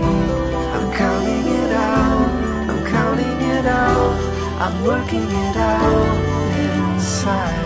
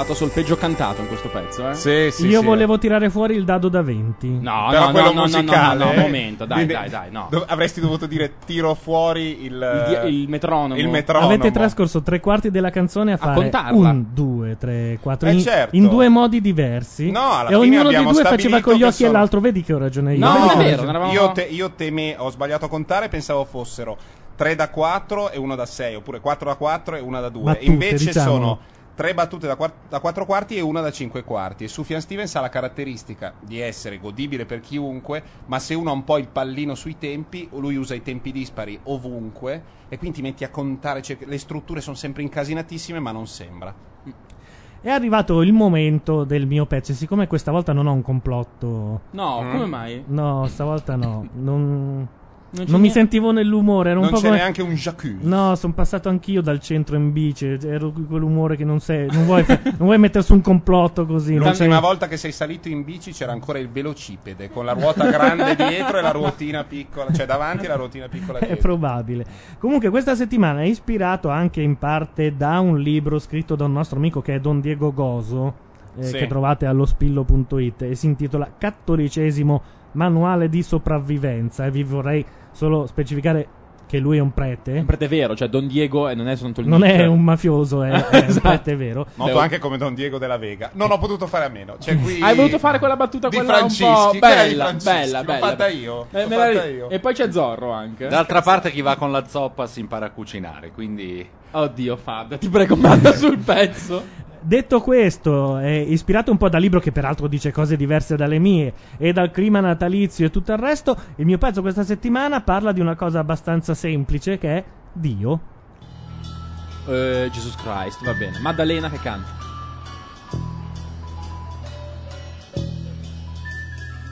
Try not to get worried, try not to turn on to problems that upset you out. Don't you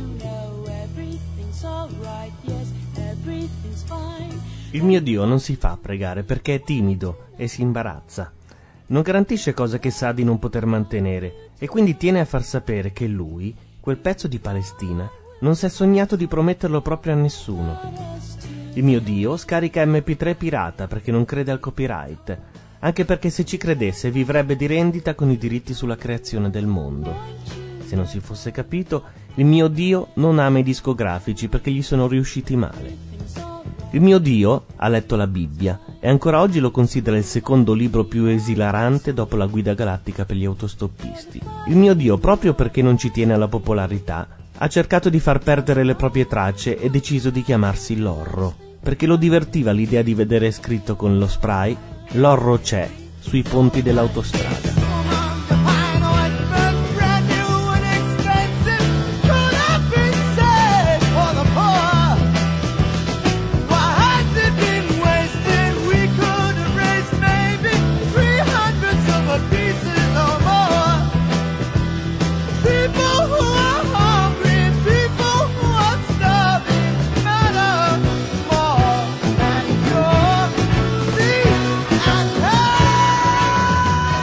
Mio Dio, quando si vede ritratto in croce, ogni volta si tocca le palle. Il mio Dio, se vede una donna vestita di bianco o di nero che ha fatto voto di castità, scuote la testa e poi ti passa il tua suora senza ritorno. Il mio Dio non capisce perché i preti dovrebbero perdersi gran parte del bello della vita non trombando. Che poi, dice lui, se finisce che devi molestare un bambino tanto vale una bella gnocca. Il mio Dio sa fare un sacco di cose, ma siccome ha un'infinità di impegni, finisce che le fa tutte male, altrimenti non si spiegherebbe perché ha messo in giro i commentatori dei blog così come sono, prima di averli finiti. Il mio Dio si faceva le canne, ma poi ha smesso perché non era poi tutto questo granché.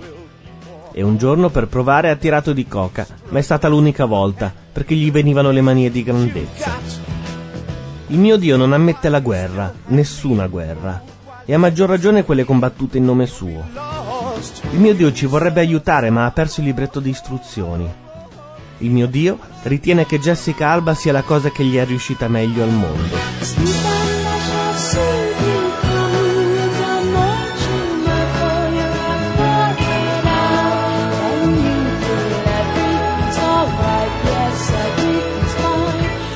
Il mio Dio conosceva i vincitori di tutti i reality sin dalle prime puntate, ma perché è bravo ed è appassionato al genere, mica per quella fesseria dell'onniscienza. Il mio Dio guarda Lost e come tutti vorrebbe sapere cosa cazzo vogliono gli others. Il mio Dio non vuole che si sappia, ma guarda regolarmente E! Entertainment.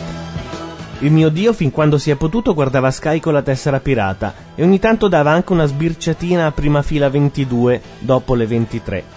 Poi si è comprato il Dreambox e ora fa il tifo per i pirati affinché cracchino al più presto l'NDS, che peraltro è stato creato sempre dagli stessi della storia della Terra Promessa.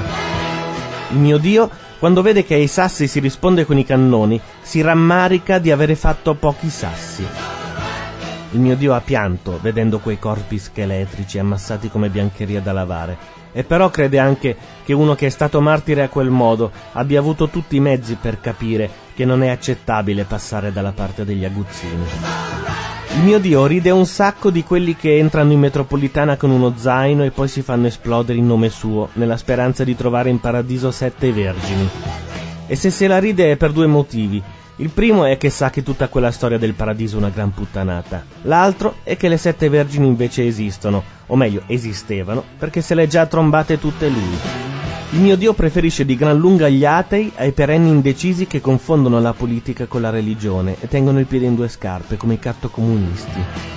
Il mio Dio fumava Pol Mall col filtro quando dappertutto si trovavano solo quelle senza. Andava a comprarle in Svizzera. Al mio Dio gli svizzeri non stanno mica tanto simpatici, anche se nella sua personale classifica di quelli che non sopporta vengono dopo i notai, gli avvocati che difendono gli imputati che sanno essere colpevoli, gli ausiliari della sosta, quelli che leggono libero, quelli che ridono alle battute di Gabriele Cirilli, quelli a cui piacciono Lillo e Greg, Briatore, quelli che rispondono al telefono nei call center, anche se sa che non è colpa loro, eppure resta il fatto che se lavori per una merda, un po' di puzza ti resta addosso. Quelli che fanno blink blink con i fari sulla terza corsia mentre tu stai già andando alla velocità massima consentita, quelli che leggono la Fallaci, quelli che leggono Isabella Santa Croce, quelli che Fini sarà stato anche fascista, ma come parla bene, quelli che Almirante sì era fascista, però la dialettica che aveva lui, quelli che ritengono Prodi il candidato giusto per la sinistra, quelli che invece fanno il tifo per D'Alema, quelli che a D'Alema preferiscono Rutelli, quelli che vorrebbero Fassino, quelli che invece sognano Veltroni, quelli che votano a sinistra in generale senza un minimo di spirito critico.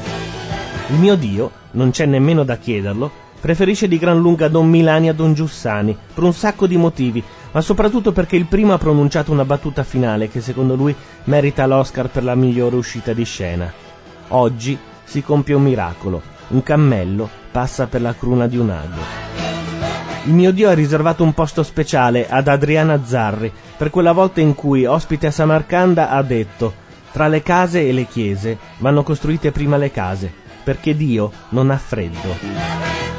Il mio Dio versa il suo otto per mille ai valdesi, anche se non ha mica capito cosa cacchio vogliono, ma gli stanno simpatici e poi lo usano interamente per iniziative a scopo sociale.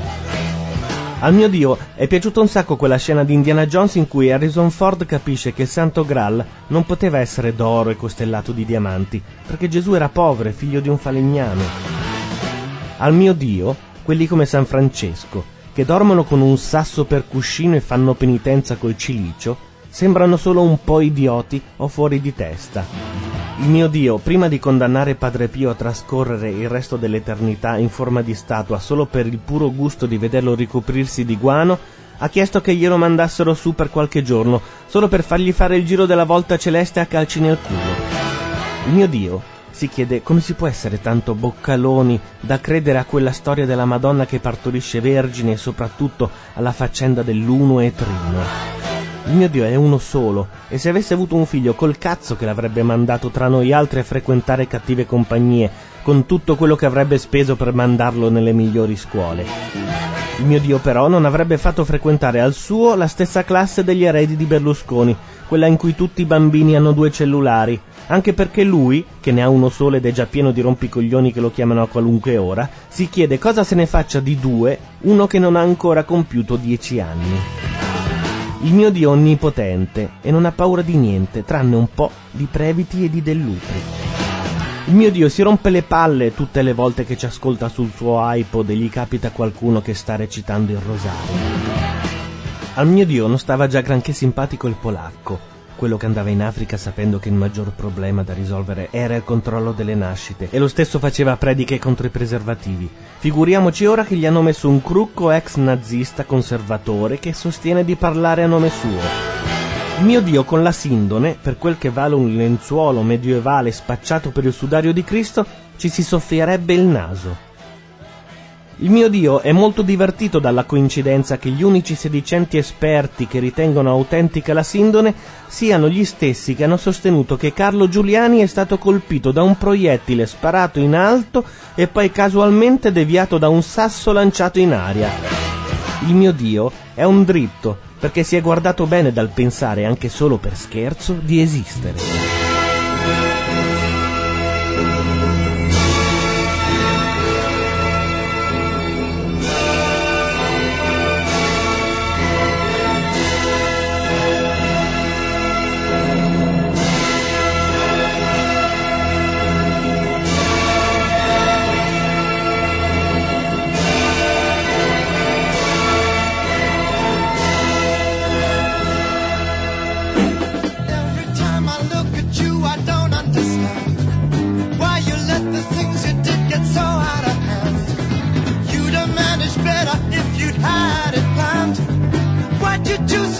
Time and such a strange land?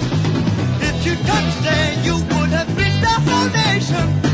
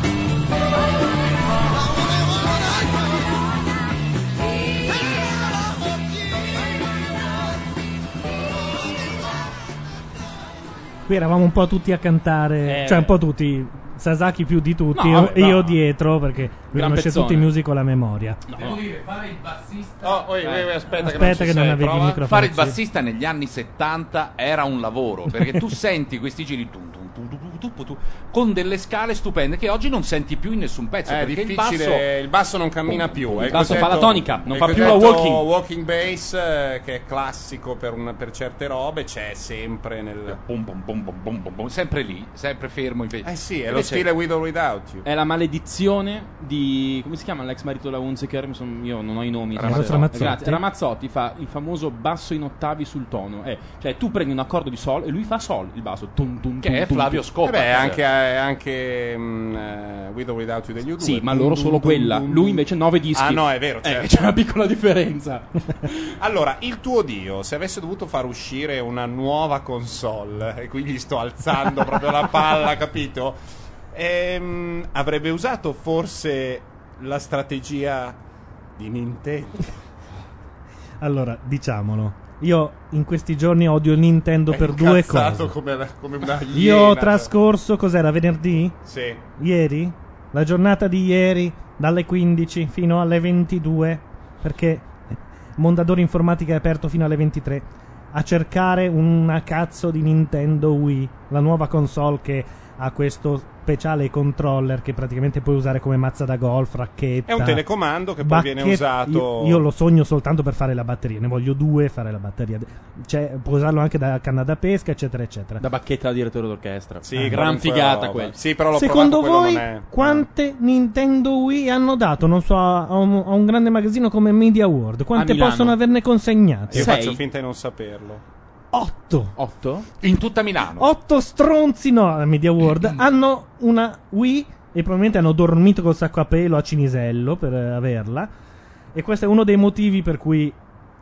Eh, ce l'ho- ce l'ho su, ce l'ho un Diciamo po' su. che Gianluca sta alla Wii come tu agli Obey Obey, Matteo. Sì, sì, sì, Eh, ieri, ok. ieri ero dello stesso umore preciso. Benissimo. E, e poi c'è un secondo motivo, io non l'ho ancora visto, ma mi hanno detto che la nuova pubblicità per lanciare la Wii vede come protagonista di nuovo Panariello. No, dai, no, ma cosa dici? Giuro, No, dopo, dopo il il Nintendo DS, DS con Brain Training. fa anche la Wii. Eh vabbè, ragazzi stiamo parlando di Nintendo. Nin- Nintendo in Europa vende in Francia, in Germania e un po' in Inghilterra, ma soprattutto in Francia. In Italia se lo cagano i bambini perché hanno sempre usato il Game Boy, adesso il DS, ma quanti GameCube eh, avete visto voi nelle case in giro? Io ce l'ho, però Cube fa notare in chat un'altra delle cose che mi ha fatto incazzare ieri. Vai da Mondadori Informatica e chiedi al commesso, buongiorno scusi, con quella faccia del tipo lo so che sto chiedendo una cazzata, però la chiedo. Per caso le sono rimaste delle Nintendo Wii? E lui dice no. Allora tu chiedi, ok sì, ma arrivano? E lui dice non sono mai arrivate. Anche tu dici, ho capito, ma per Natale arriveranno? E lui ti risponde, Mondadori Informatica come scelta politica ha scelto di non trattare le Nintendo Wii. Cosa vuol dire? ma che cazzo di scelta Anche tu ti politica chiedi, è? ma Nintendo in generale? No, la Nintendo Wii. Cioè, Mondadori Informatica, per scelta politica... Che potrebbe dare la colpa alla Nintendo che non ne ha fatte abbastanza. Per dire- Dice, mi prendo io la colpa di non distribuirla perché ho scelto io che non te la voglio vendere. Dici che è così? E allora, ma cosa, cosa Ma- fai quel mestiere lì? Cambia lavoro. Eh, No, Se- se soprattutto non si chiama la co- libero mercato perché decido poi io se voglio l'Xbox 360, la Play 3 o la Wii. Non decide il rivenditore politicamente a quale brand legarsi. Ma il bello è che è una posizione ufficiale, evidentemente. Evidentemente perché se sì. ti rispondono così, Anche un po' stizziti. è un po' stizzito, del tipo che cazzo viene a cercarla qui? Non lo sai che Mondadori Informatica non tratta l'articolo... Anzi, si pregia di non trattare. Però vorrei dire che a 40 km da Milano, e noi in questo siamo fortunati, c'è Chiasso. Appena andando in su verso Mendrisio ci sono quei bei centri commerciali e può darsi che lì ci sia. No, può darsi non è una cosa che tu puoi dire a uno come me perché io sono a, a Mendrisio fra mezz'ora. Ma ti ci se- porto io se vuoi. No. Andiamo. C'è il problema che poi ti becchi il- il- l'attacco, la spina e la spina svizzera. Vabbè, prendi il, il Non c'è problema, ho degli accrocchi... No, eh, ma non è vero. E soprattutto quando rientri, vis- cioè la garanzia non è detto che sia la stessa, dovrebbe essere garanzia europea, però Ancora, Ma scusami, tu- ancora a pensare alla garanzia. Ma beh, certo, tu sei cula quello lui della garanzia. via, è vero, lui lo butta Cioè, via. Se si scaricano L'unica- le pile, le butta e ricomincia L'unica comprandone cosa, altre due. apriamo la scatola prima di passare la frontiera e no, è mia, ce l'avevo anche quando sono entrato. Eh perché certo, perché me la dichiarata per- porto, me, me la Ma sì, ma no, eh, certo, se no ti fa pagare anche l'IVA. Che, cioè, Ho capito, ma non ti credono. No, comunque Vabbè. è uno sbattito. Io da Varesino vi dico che ogni volta che devi comprare qualcosa, alla fine devi stare molto attento perché A potresti pagare l'IVA.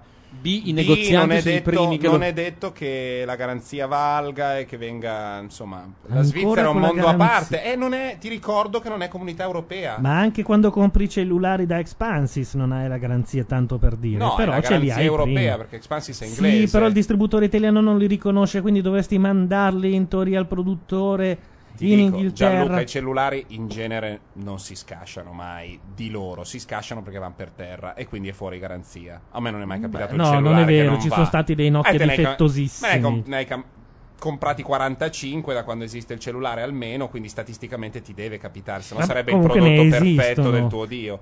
Ehm, la Wii comunque eh, sulla re- il bello, il bello è come i media italiani sanno trattare questi argomenti. No, I media italiani non sanno trattare neanche le unghie che gli crescono ultimamente. Allora, esce la Wii, la nuova console. Qual è la notizia? Che ci sono un sacco di elettrodomestici e lampadari rotti perché alla gente scappa il controller perché non lo legano Non con lo la legano cordicella. bene oppure fanno i tamari e la cordicella si spacca. Ma ti pare che la prima notizia da dare eh, possa essere questa? Ma che, che puttanata è? Solo perché su YouTube c'è quello che dice mi si è rotto il plasma. E stai Guarda che attento. YouTube è la nuova ANSA per eh, il Sì. Corriere della Repubblica. eh. Certo. Se tu vai su YouTube e dici qualche cosa o ti inventi un complotto, beh, questo sarebbe una cosa bella da fare: rifare il complotto dell'altra puntata video Sì. e poi iniziare a metterlo in giro e vedere quando Repubblica inizia a parlare bocca. della famosa bomba atomica a esplosa. costo, a costo di produrre un deficit nell'attenzione da parte del nostro pubblico, io devo segnalare su YouTube un filmatino che ho fatto vedere a tutti e che ha suscitato ilarità mh, Smodata. quasi- sì, uretrale. eh, in quelli a cui l'ho sottoposto eh, che vero. si chiama Darth Va- Vader Eh, Being Jackass Sì, allora sì, scrivete. Vader Jackass ehm, Purtroppo non si può mandare in No, radio perché non si capirebbe tutto, no, è tutto visivo, è un montaggio di una scena di Guerre Stellari veramente geniale. Sì, Basta, questa era, era pi- una piccola parentesi. Come in chat segnala il sito www.we have a problem, we scritto W-I-I, e, e parla appunto dei danni causati. Addirittura mi- a me sembra strano che i media l'abbiano buttata sulle cose rotte, perché mi sarei giocato tutti i gioielli di famiglia su, non so, un articolo della Repubblica dicendo che fa male al polso. E che già si- Bravo, bravo, bravo. E che già ci sono Tunnel carpale, Esatto. direi. Tunnel carpale. Ma vedrai che secondo me, aspettando, lì sul fiume l'articolo arriva. Però quelli che mettono la foto, cioè sei pirla tu, stai attento. Eh, vabbè. Non è al titanio, è un, eh, è un braccialetto di nylon. Questo eh, è finto. La prima fotografia che c'è è il cazzo di telecomando incastrato all'interno del case della- del televisore. Su, per Ma cortesia. no, ma ci marciano. Ma Adesso sì, è diventata una ovvio. gag dire che lui, che lui spacca le robe. Poi qualcuno sicuramente il televisore l'ha spaccato Questo, davvero. per esempio. Anche Sì. perché va detto, non è così improbabile che dalla mano sudata il controller possa partire. Certo. E Quando- infatti quelli della Nintendo ci hanno pensato. No, Nintendo, chi sono? Nintendo. No, Ci hanno pensato e hanno fatto la messo cordicella. braccialettino perché non è che sono degli imbecilli. Però- L'avessero dato da fare. Allora cosa fa l'utente? cosa fa l'utente? L'utente, avendo il braccialettino, comincia a svirgolare il, il telecomando come se il braccialettino fosse di acciaio Certo, di inossidabile e il risultato finale è che quando si spacca dice si è rotto il braccialettino. Ma brutto pirla, non pesa niente, vuol dire che hai- l'hai, l'hai fiondato contro il televisore. Intanto questo è il merci per Torino, bla bla bla. sempre- eh, potrebbe essere pure Varese perché la linea è stessa, si dirama, eh, te lo dico. Ah. Detto questo, Pass chiede: Ah, è un braccialetto? E ditelo: No, no, non è un braccialetto, è una sorta di Eh, Eh, fai Si chiama così, si chiama telecomando in Telecomando. È il re- remote, si con un in braccialetto attaccato. C'è un al braccialetto che, che evita che voli via. Smirch invece cita una cosa mh, vera che dice è la stessa cosa dell'iPod e delle cuffiette che causerebbero sordità. Ah, questo è fantastico. Questa è beh, io mi Questo sono è incazzato tantissimo. Che siano le cuffie a causare la sordità No, è meraviglioso. Ma c'è stato anche un aggiornamento del, Del del firmware. firmware dell'iPod Soltanto che in Europa, abbassava eh? di non so quanti Solo in decibel Europa. Il volume totale. Allora, Ora saranno ti cazzi spiego perché, miei. ti spiego a perché che non- volume ascolto? Ti posso spiegare? Porca puttana. La Francia, Allora, tutto parte dalla Francia. oh, in Francia ci sono delle regole. mh, per- in Francia è un grande paese, ma è molto statalista. Per cui hanno stabilito che per i- i- tutti i riproduttori audio ci sono delle regole di decibel. Non ci può essere una pressione sonora superiore a. Per cui gli iPod, non volendo fare, non farmi quella faccia, sto spiegando, non sto eh, difendendo una linea.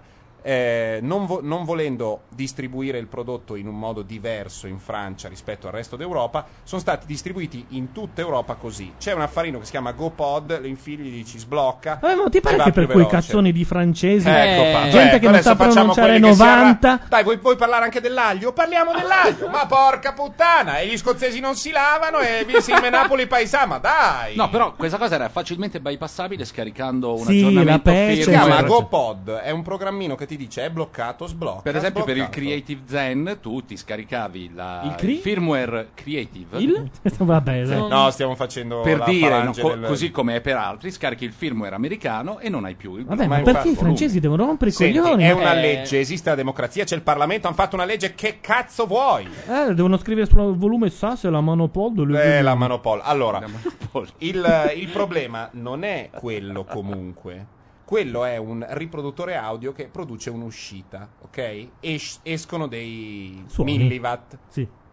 che vanno dentro alla cuffia. La cuffia ha un'impedenza, a seconda dell'impedenza avrai una pressione sonora diversa. Se tu prendi delle cuffie ultra efficienti, sia con quello fr- francese che con l'altro, hai dei decibel maggiori, hai, E hai più quindi? decibel e quindi più pressione sonora, perché quello che fa male all'orecchio non sono i watt, sono i decibel che misurano la pressione sonora. Se tu hai cuffie chiuse avrai più pressione sonora, se le hai aperte di meno, se hai le in-ear di più, se hai i... Belle cioè, le in le in-ear essendo chiuse e Ti dentro uccidono. al timpano senti molti bassi, ma non devi tenerle troppo alte perché hai più pressione sonora.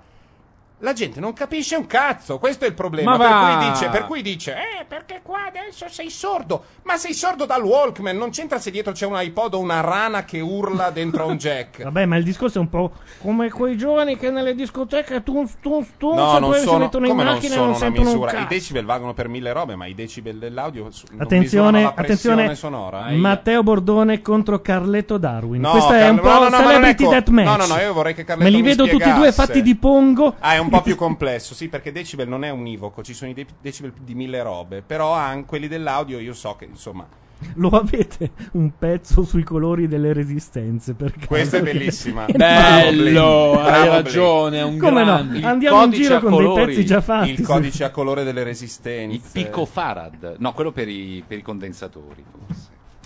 La resistenza non si in pico- ohm. Ohm. Dei normali Ohm e merda, e- Eccolo Eh, qua. questa era, era lanciata un po' come un frisbee. eh. Ragazzi, l'avevo promesso e Se- devo mantenere Allora fai un bel lavoro. Fai un bel lavoro. Metti sull'ultimo pezzo al volo. Eh, certo. Io però saluto prima. Vabbè, ascoltalo. Ma almeno. sì, lo ascolto, però dopo No, non sei una parlo più. merda. No, devo andare. Sei una merda. Devo andare. Dai, fai Grazie bravo. a tutti. No, ciao. dai, ascolta No, il pezzo. Ascolto il pezzo, lo giuro. Non è vero, non ti credo. Lo, giuro che lo ascolto. Spergiuro di merda. Va bene, intanto noi lo salutiamo. Questo è il pezzo, è il secondo pezzo di Simone. Le pralina sulle spalle e sul viso, adulto. Mentre io piangevo, lei ballava. Una lezione russa fatta di anima e pancia, una sbarra da étoile. Ho rivisto dopo 13 anni la linea delle ballerine, il loro centro, il loro dolore. Io piangevo e lei non studiava più, ballava, anche per me. La danza classica è un ambiente nel quale sono nato e cresciuto, mia madre ha danzato prima, durante e dopo di me. Io le stavo accanto, io l'ho vista sudare, piangere di gioia e di dolore, spesso fisico, spesso psicologico. La danza classica è dolore allo stato puro, da quel dolore nasce la perfezione.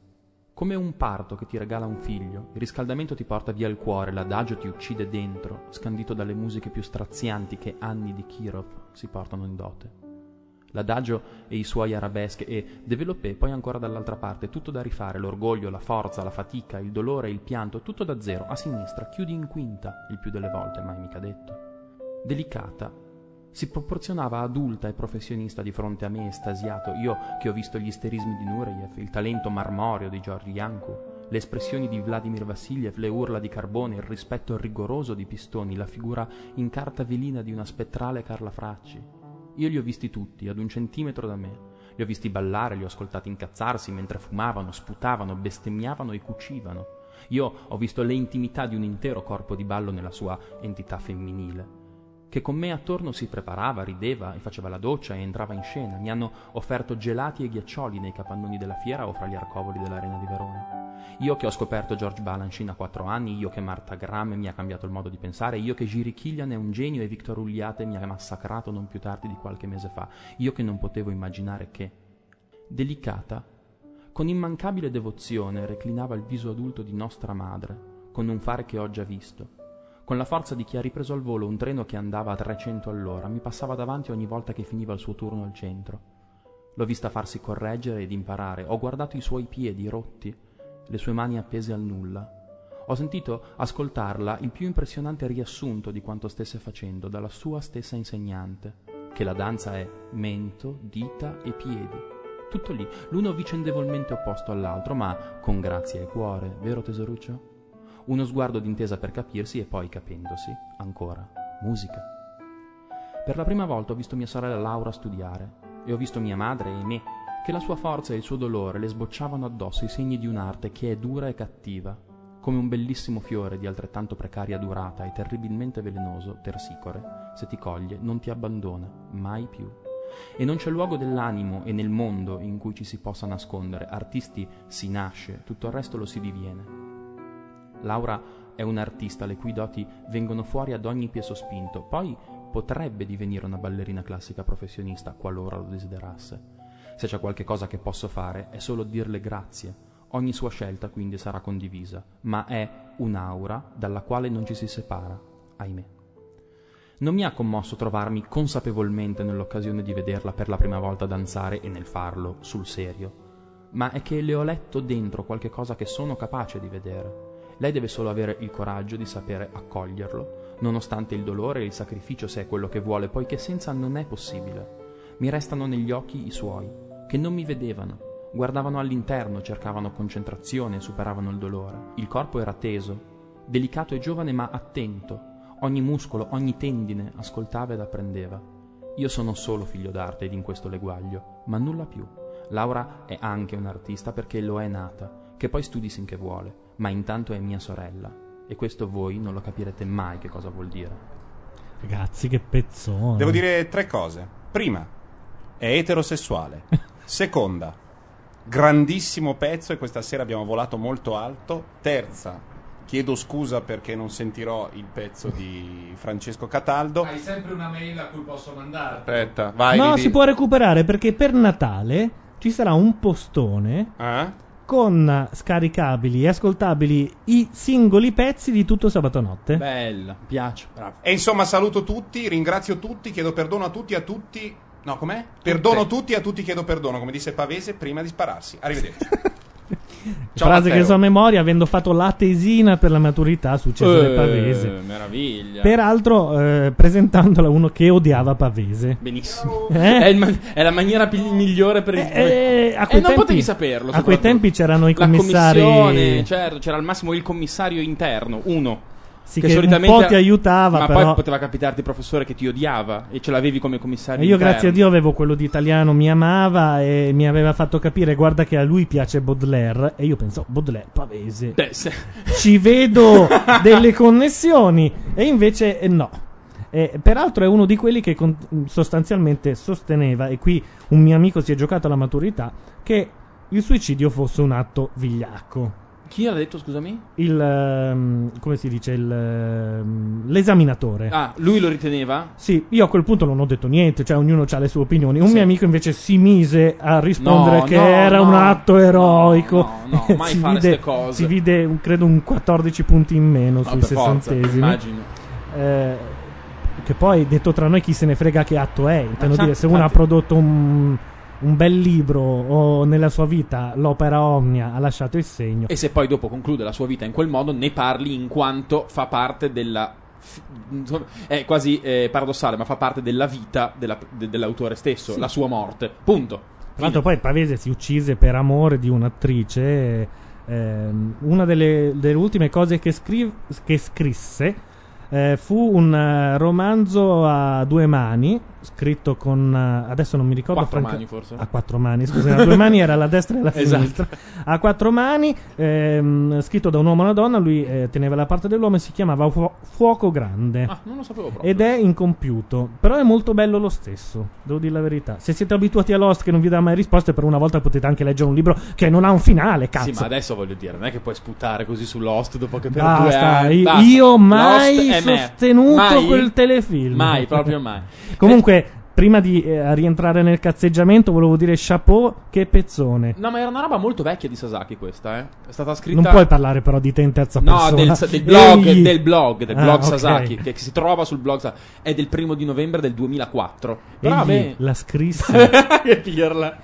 No, beh, comunque l'ho scritto tanto tempo fa, eh, però oggi ero un po' in- nei casini perché non trovavo il famoso libro per il pezzo sul treno e allora stavo per scegliere questo. Poi eh, Ascended mi ha dato il suo che mi piaceva di più effettivamente, però visto che era corto, non era mio, ho rimesso questo. Praticamente tu l'hai scritto quando Laura aveva 12 o 13 quando anni. mia sorella aveva 14 anni. 14 Adesso ne ha 16, sì. E continuo a ballare, però stavolta è a Roma, mentre quando l'ho scritto stava studiando qua a Milano, no, a Genova. Dopo Cosa ci fa a Roma a 16 anni? a Roma a 16 anni fa il classico e il teatro, cioè e, e danza al- eh, all'opera di Roma. Però, mica male. Dopo aver fatto qua a Milano e a Genova. Abbiamo Smirci in linea, pronto? Pronto? Buonasera. Oh mamma, aspetta eh, che un momento. abbassiamo. Questo forse? Troppo Sì. alto? No, no, no, siamo noi che avevamo... Dici tutto. Ciao Smirci. Allora, io volevo intervenire prima per dire a morte re di Francia e viva il Creative Zen Vision. Eh, No, no, no, attenzione, Aia. attenzione che è... No, no. Ecco. Fai il bravo, su. Creative Zen con quella specie di mattone orrendo, dai. Io, io se posso dire la mia, Sì. ho anche pensato di tradire il cosino bianco. Ah. Ma non per cattiveria, No, no, eh, perché se per che caso vuole. ce n'era uno meglio, Certo, io chiaro. l'avrei preso. Il problema è che sono andato a cercare e il Creative Zen non ha una carovanata di giga come servono a me. Certo. È sempre Ossia quella... quanti? 80? Ossia 80 minimo, che è qu- quanto ha il maggiore iPod. Mhm. Cioè, io devo poter portarmi dietro l'opera Omnia. C'è un Oddio, cane. c'è un cane Eh. Che non l'ha presa bene. Forse perché sta uscendo Bordone. Sì, lo rincorre e gli abbaia. Però io, se fossi in bordone che esce prima un urletto, l'avrei fatto. Eh. Eh, anch'io, poteva farlo. Qui caspita. sotto. No, vabbè, ma perché tu sostieni il Creative Zen così? No, no, non per partito preso, perché l'ho provato, è un, mi- come dire, in the pipeline per l'acquisto, Cosa vuol dire? Non lo so. sta per essere acquistato Da, da chi? Da chi? Dal sottoscritto. Ma cosa? Ah, l'hai provato prima di acquistarlo. Ah, ok, Certo, e per quanto riguarda l'amplificazione è decisamente meglio. Ragazzi, ma ditemi la verità. Allora, per cortesia, ma tutti voi che ascoltate la musica in metropolitana avete bisogno di avere le GBL in testa? Cioè, Cosa sono le GBL? No, per dire, nel senso, sistemi amplificativi della Madonna e vi, vi rendete conto se c'ha un decibel di meno, un decibel di più? Sì, perché io sono un po' sordo dall'orecchio sinistro. Eh, ho capito, vabbè, allora comprati il, cioè, il coso, ma non è una... una No, invece io sono uno di quelli che ha bisogno delle copertine a colori. Eh, appunto. Sopra l'iPod. E su iPod c'è. Vabbè, ma sul Vision M ci sono le copertine a colore. No, appunto, per farvi capire quali sono i miei criteri di Ah, giudizio. ok, ok. No, Cioè, infatti, se i decibel non guarda- contano, figurati le copertine a No, colori. no, certo, certo. Allora Non è un, un- Pronto? Sì, Sì, ci sei. sei. Non è un muro contro muro, io non sono per il creative per partito preso. Se no Anzi, c'è sempre il solito un- dado da 20 che, Sì, sì. che ruota. Vi dirò anche una pecca ah, relativamente grave, nel senso che dopo alcune polemiche da parte dei soliti discografici hanno anche abolito la possibilità di mh, registrare la radio. Vabbè, però lì ci sono i nostri amici pirati che Ah, beh, certo. escono con dei softwareini appositi. Cioè sul Creative dici?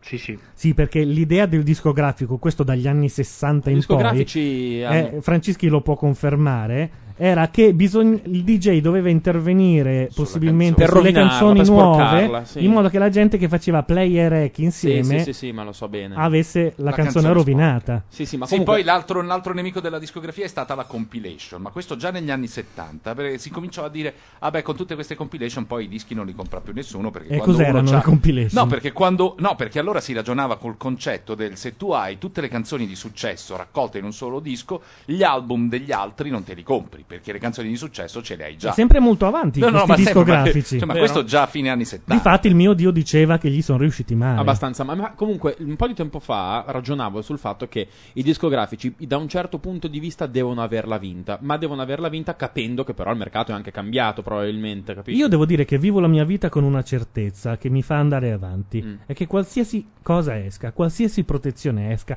ci sarà al mondo un pirata Ma tanto ovvio, bravo da ma, c'è, creccarlo. ma questo è sicuro. Ma è- Prima o poi, non è la nuova, è, la- è il- nuovo, è il nuovo assetto, diciamo, capisci? Da una parte È come sì- le serrature per i vecchi ladri, no? Che quando introdu- tu che sai di serrature laser, tu Di Grimaldello e di chiavi laser, dovresti capirlo. Effettivamente, sì, è una bella è sfidante la chiave laser. Diciamo, eh. le chiavi laser non hanno impedito i furti nelle No, case. affatto, Quindi, affatto, affatto, affatto. eh, nuove protezioni, hardware e software non impediranno il traffico della musica gratuito. Smirch, scusa, Oh. eh, quanto costa il- lo Zen, il nuovo Zen?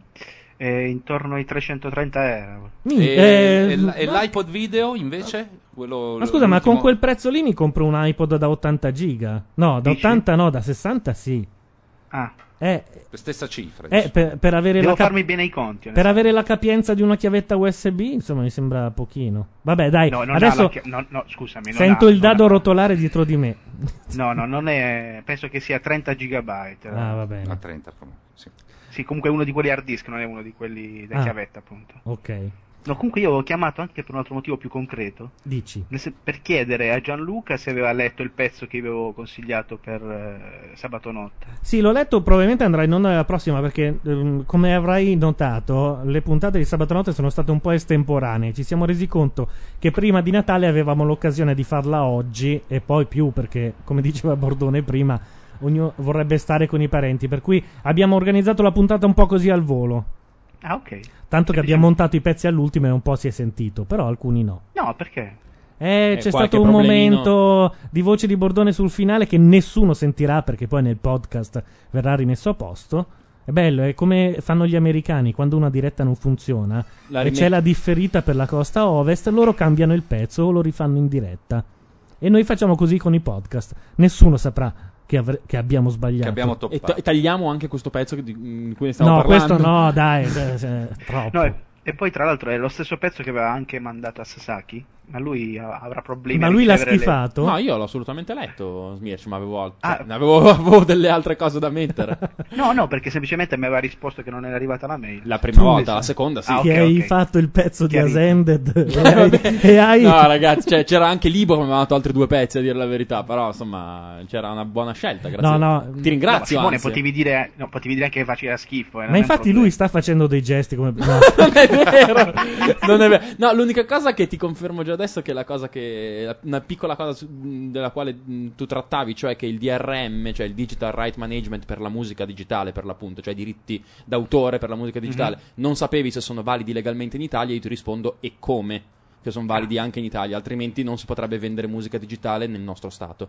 Però anche lì c'è il modo di... C'è il modo di aggirare tutto quello che, che vuoi. noi non diremo No, mai. no, no, però ovviamente quello che tu compri, ma ora parlo di iTunes Music Store, ma come ti potrei parlare anche di aziende telefoniche di telefonia mobile che vendono canzoni, il DRM, cioè appunto il diritto digitale applicato a queste canzoni, è validissimo in Italia e comprova la tua proprietà.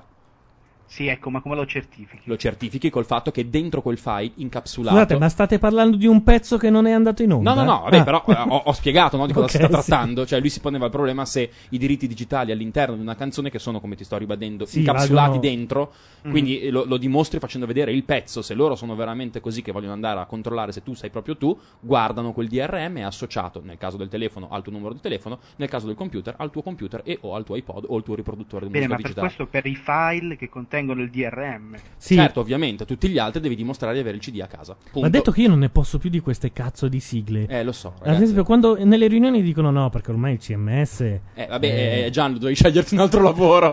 Abbi pazienza. Tanto per dire, il CMS sarebbe il Content Content, Management Management, System. System, che è semplicemente un cazzo di blog. No, è contrario, sono i blog che sono basati su un CMS. Il CMS esisteva già prima. Detto- sistema di gestione di contenuti. Allora, esatto, proprio per semplificare a un cretino un blog. È come avere un blog, esattamente. Esatto. Ma cioè, questa cosa dell'utente che deve produrre delle cose non funziona, non ha mai funzionato perché su 8 milioni di cose che ti mandano, Il, 9, milioni, un milione in più sono 7 puttanate. milioni e 9 fanno cagare, va detto questo. Ci sono sempre le cose, mandateci i vostri video, fanno tutti schifo, nessuno lo dice, Sì, sì, però vero. tutti pensano che il mondo sia YouTube. Eh, so. Fatto di gente che mette le Mentos dentro le Pepsi. Io l'ho fatto, e- eh. C'è, c'è il mio, il mio esperimento. Filippo Facci e Laura Carcano l'hanno fatto anche a casa mia. e Io l'ho fatto, no, ma io non ho fatto la fontana, ho fatto volare con, eh, con tipo il missilone. Comunque l'hanno fatto purtroppo la settimana dopo che avevano ritinteggiato la facciata di Aia. casa e c'era Coca-Cola Aia. che aia. scendeva. Comunque, per dire, l'iPod 80 giga con anche i video costa 349 euro. Allora attenzione alle DC avverte deriva nerd. Eh, va, basta, fine. Ciao, ciao, ciao, Smirci. Ciao. Ciao. Vabbè, facciamo una cosa. Alle D diventa l'allarme ufficiale. Assolutamente, assolutamente. Le diamo un verso da fare. Sì, può, può lanciare il dado che lei volendo. Può lanciare il dado da 20. Io vi ho avvisato, infatti, dice. Allora, noi abbiamo ancora un po' di cose da fare, però abbiamo anche il pezzo di Francischi scelto per un semplice motivo, perché questa è la puntata natalizia. Cosa che io non sapevo prima che la puntata cominciasse. perché per Natale in realtà mi sono scritto un'altra cosa. Che daremo come bonus eh, quando preparerai questo mega post con i vari clip di Natale. Io spero di riuscire a Eh registrarlo. sì, perché a gennaio non, non vale più. Eh, A gennaio non vale più e quindi eh, per quell'occasione farò anche quest'altro. C'è andata di culo. Bello il dire. bonus, mi piace l'idea. Eh, e anch'io La, voglio- tra- la ghost La track, bonus bonus track. track. Facciamo tutti un pezzettino. Una bonus track, sì, Esatto. ci sta, ci sta. Cioè, praticamente è il meglio di con quattro pezzi inediti. Va detto che io sogno da mesi di fare un pezzo per eh, sabato notte e non riesco mai a farlo perché ci vuole un impegno mica da ridere. Che Quello è, di cui mi parlavi all'inizio. Che è quello di 24. Eh, vabbè. Ma vai, vai a sciare queste feste, le prossime feste di Natale? No. E allora? allora Cioè, un- devi- No, ma il problema è che io non sono un doppiatore, dovrei fare tutte le voci diverse o perlomeno modificarle art- artificialmente. La voce di Palmer del precedente è tutta un po' eh, così. La voce di Bauer è più ah, yeah. Si può fare, perché no? E poi volevo fare una cosa che apparirà invece su Macchia Nera, e lo dico prima, tutto Lost in due post. Tutto Lost Ci in due sarà post. praticamente una serie di dialoghi che ri- riscrivono la storia a modo loro. Pass me through. Va bene. Tra l'altro 24, diciamolo, parte Ricomincia con la a nuova gennaio. serie a inizio gennaio con quattro puntate. Cioè uno si spara in vena quattro ore di Jack Bauer. Quattro puntate di- all'inizio? Stavo per dire rapito dai cinesi, ma non posso dirlo. L'hai appena detto. No, ma questo si sa, è un prequel che è Ah, anche infatti, online, ok. quindi non cambia niente. Dicevo, Non come i cinesi, quelli di, di Jericho. sei, sei cattivo. Eravamo al pezzo di Francischi. Eh, lo so, eh, si è incominciato il periodo, eh, quello in cui c'è più traffico in giro, per andare da una parte all'altra della città devi mettere in conto 40 o 50 minuti in più, ti incazzi perché la metropolitana è strapiena, per cui insomma fate, fate come credete, ecco, tutto qua, vai tu.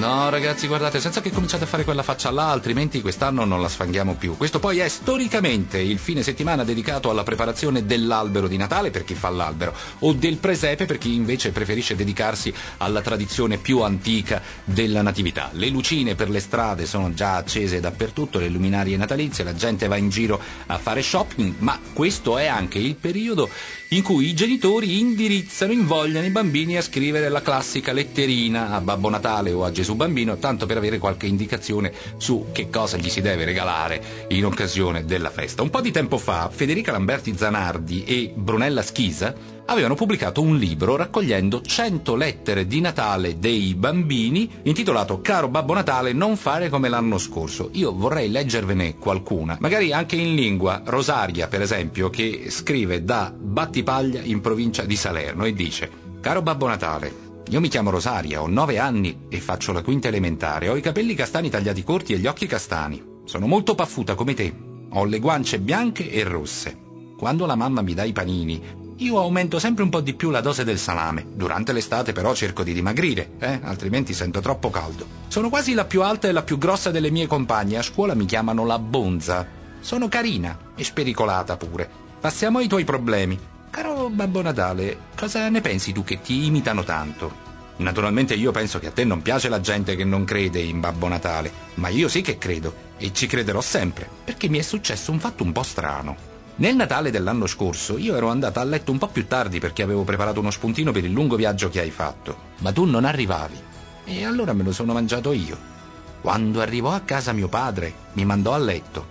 Proprio a metà scala sentivo un botto. Andai giù e vidi mio padre che aveva aperto la porta, aveva preso i regali e depositati i regali sotto l'albero di Natale ecologico. Da quella volta io credetti veramente in te. Perché mio padre è uno scapocchione micragnoso che non spende mai uno spicciolo per i regali. E quell'anno i regali erano assai. E allora, Babbo Natale, ho capito che tu devi esistere davvero.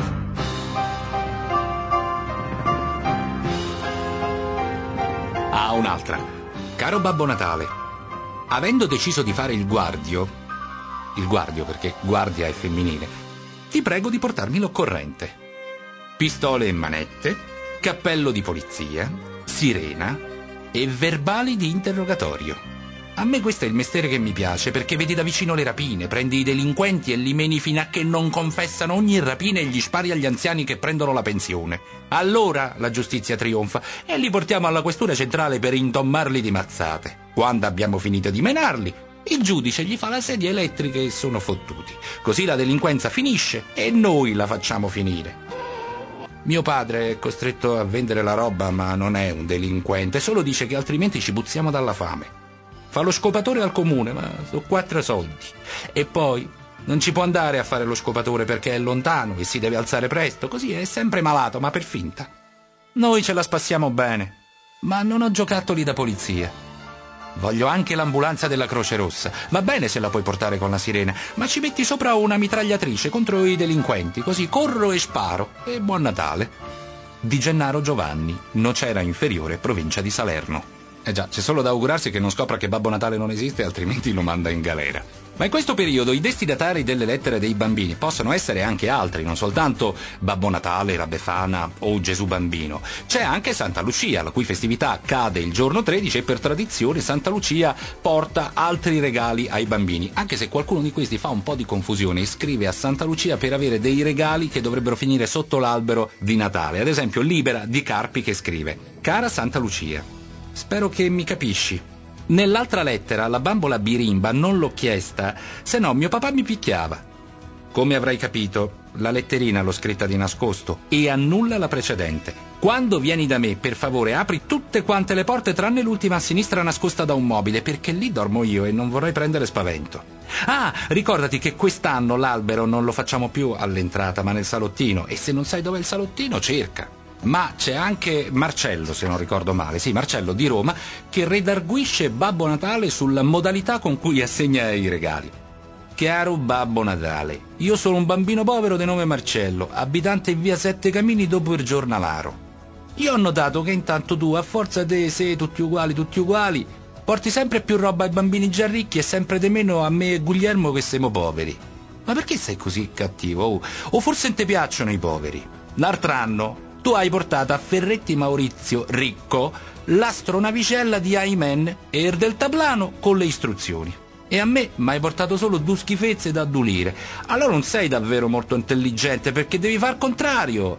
A Natale chi ha poco diventa molto, chi ha molto per una volta sta come l'altri, no? Non te pare? E allora fammi piacere, stavolta me porti a moto acquatica a motore vero e il deltaplano con istruzioni er telefonino cellulare da guardia, er computer, a Vespa 50 senza patente per mio fratello Massimo che me la presta, a pelliccia per mamma, a moto per papà e ah, scusa che non c'ha moto e non trova lavoro? È un lavoro per papà per comprare la benzina dalla moto, se no la moto si ferma.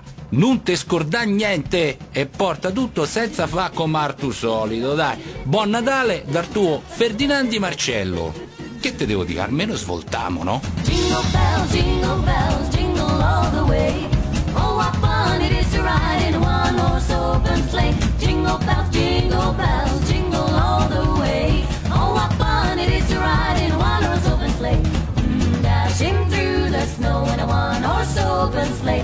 O'er the fields we go laughing all the way. Bells on bobtails ring, making our spirits bright.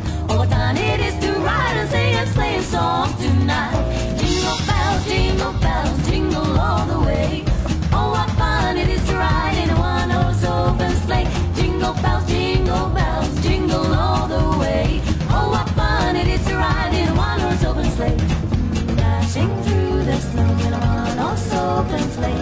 O'er the fields we go laughing all the way. Bells on ring, making our spirits bright. Oh, fun it is to ride and sing a sleighing song tonight. Jingle bells, jingle bells, jingle all the way. Oh, what fun it is to ride in a one-horse open sleigh.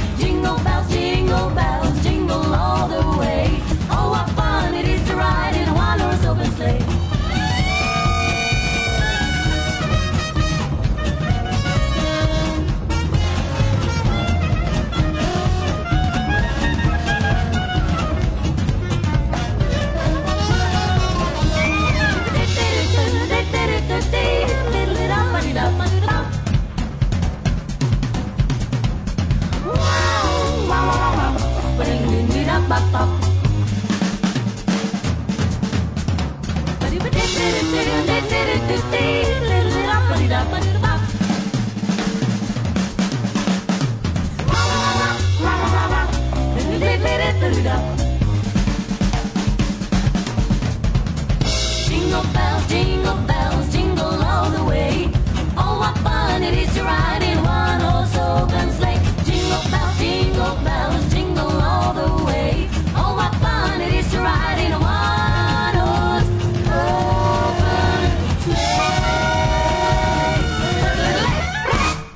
Le 204, molto divertente il pezzo sulle letterine, apprezzato anche in chat. Eh, alle D chiede: Le lettere di Gesù Bambino arrivano a casa neri? No, magari. Però posso raccontare eh, cosa fa un nerd quando ha una bambina per casa che deve fare questo tipo di feste, festeggiarle.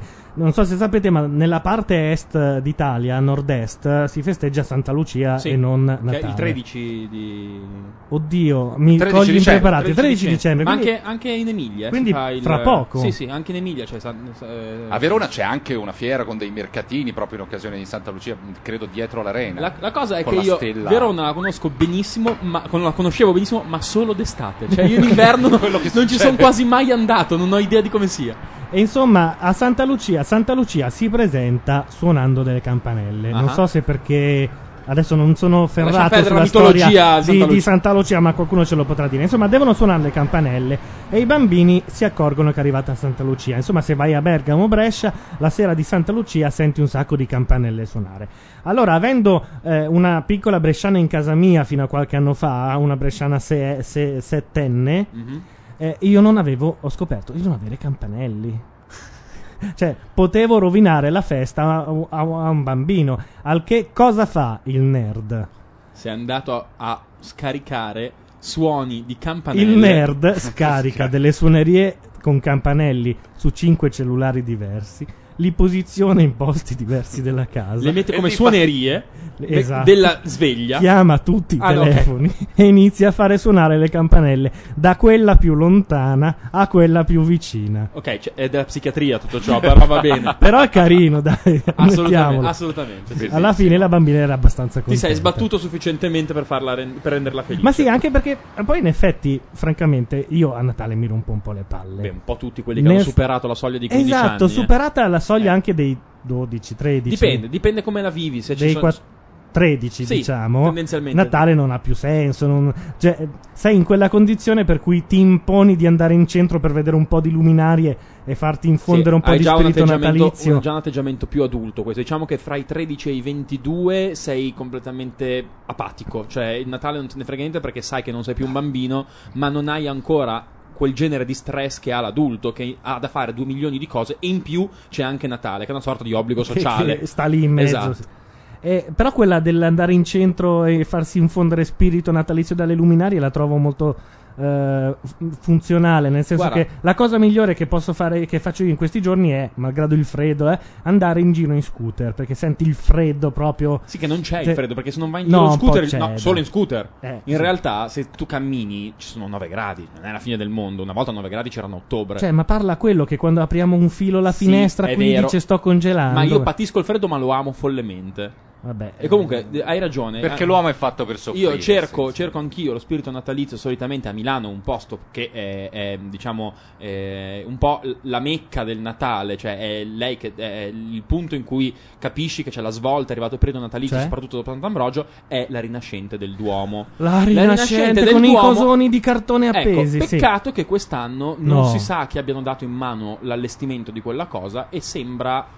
Cioè, io non ho mai visto nulla di così brutto in vita mia. Ogni vetrina... Beh, peggiora di anno in anno, però che ci sia qualcosa di appeso fa Natale. Sì, diciamo ma quest'anno hanno fatto una roba tipo che sembra un po' i, i presepi che fanno a Napoli con la grande tradizione napoletana di mettere nel presepe chi non c'entra un cazzo. Maradona, Cannava- esatto. Cannavaro. E lì è uguale, cioè hanno fatto del- ogni vetrina ce n'è una con, eh, boh, non lo so, appunto una con la, la- la Coppa del Mondo e la testata di Zidane. Hanno voluto fare un po' un contenitore di quello che è successo nell'anno che con Natale non c'entra niente infatti. e anche anche lì, se non fosse per il panzerotto di Luini, che però non, ci so- non c'è la neve e non c'è meno due, non ti viene quella roba di dire, oh, adesso accarezzo le renne. Capisci? Cioè, non... Ci quest'anno dicono no. intanto che eh, in- Fran chiede: Ma Santa Lucia si festeggia solo a nord? Non mi risulta che qui al sud ci siano dei feste- festeggiamenti apposta.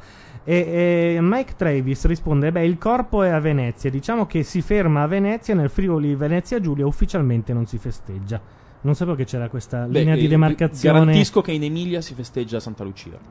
Mi- a mi- Parma fanno Santa Lucia. Sembra fr- francamente anche a me. Comunque, insomma, è anche carino che eh, ci sia questa divisione che i milanesi non conoscono. Sì, sì, sì, ma poi per esempio, per- io non lo so, mh, penso vada un po' a famiglie, però la mia famiglia che si divide un pochettino fra l'Emilia e, e la Lombardia, il Natale lo fa il 24 sera, altri lo fanno il 25 mattina. Il Natale Eh, per me è il ufficiale, 24. l'apertura dei, lega- dei regali È il 24 era sera. a mezzanotte Esatto, del 24 quando poi ti dicevano vai a letto e tu avevi il giocattolo nuovo Sì, ci pensavi spesso senza notte. pile. Che Sì, quella que- è la quella tragedia. delle pile è è la, la tragedia. E poi vo- diciamole tutte proprio, visto che ci siamo, perché ormai capita a tutti di regalare delle- dei giocattoli ai bambini. Sì. Con cosa cazzo li legano? Cos'è? Titanio? Non lo so, non Co- lo so. Cosa sono quei fili Tu, lì? tu che hai avuto una mini bresciana in casa, hai mai dovuto tipo montare una casa di bambole? Perché io ho due Sì, sorelle sì, più piccole di me e quindi il 24 pomeriggio io mi ritrovo in casa di mia nonna a montare la roba per le sorelle che già eh, ora oh, sono più grandi, hanno anche smesso, ma nel senso eh, hai ragione, sono le Barbie soprattutto, hanno i capelli cuciti nello scotch. Non lo so, ma vole- fateli normali, È una cintura di castità, è Sì. un'infibulazione, non gliela vogliamo fare a sta Barbie. Vabbè, Va bene, eh, detto quasi- questo, e visto che siamo quasi addirittura d'arrivo, e visto che eh, il cantante di questa canzone fa un'intro bella lunga e noi ci dobbiamo parlare un po' sopra, Avevo anche una canzoncina veloce da mettere, se permetti. Ah, però. sì? Posso? Perché- Quella, eh, Sì, è un gruppo che non si conosce ancora. E ora non mi ricordo. Scusami, eh, ho dimenticato il nome. E sono. no, io so solo il titolo. Ok, Little. Little Red String sono un gruppo che non hanno fatto successo attualmente. Li ho trovati in un, in un sito che fa, mh, a seconda della musica che ti piace, ti dà anche dei, dei musicisti indipendenti che non sono stati ancora necessariamente prodotti. Sono molto bravi. Io li ho ascoltati, ho scritto a loro via mail, mi hanno risposto, sono iper disponibili. E secondo me è un pezzo bello questo. Allora Eh, ci sono loro e subito dopo Bru- Bruce Springsteen super natalizio. Allora, questi eh, che stiamo sentendo sono i Little Red String e il pezzo si intitola Color in the Lines. Sei sicuro? Yes, Io assolutamente. ne ho un altro. No, no, è proprio quello lì che hai selezionato. Ah, ok. Scusate, eh, piccole.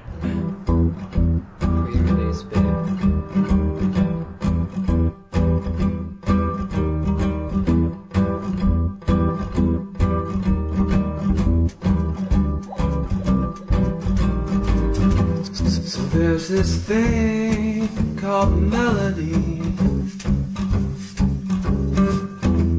It's got a friend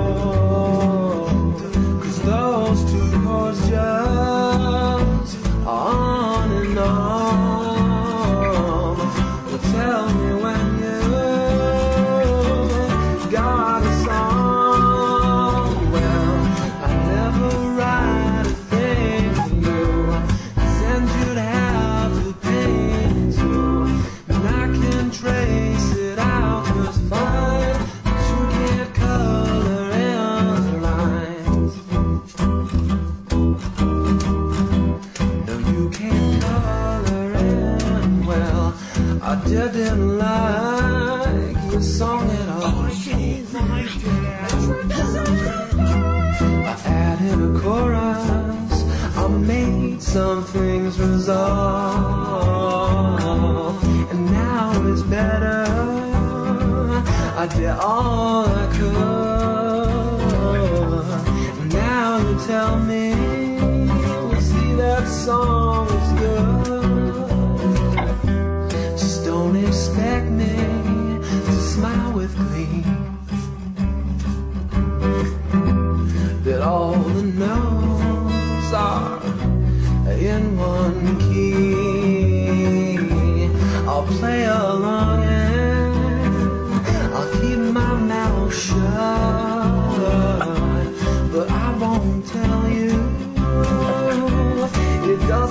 Well, I'll never write a thing for then you'd have too. And I can trace it out just fine, but you can't color in lines. The constant noise that's in the song, it doesn't really.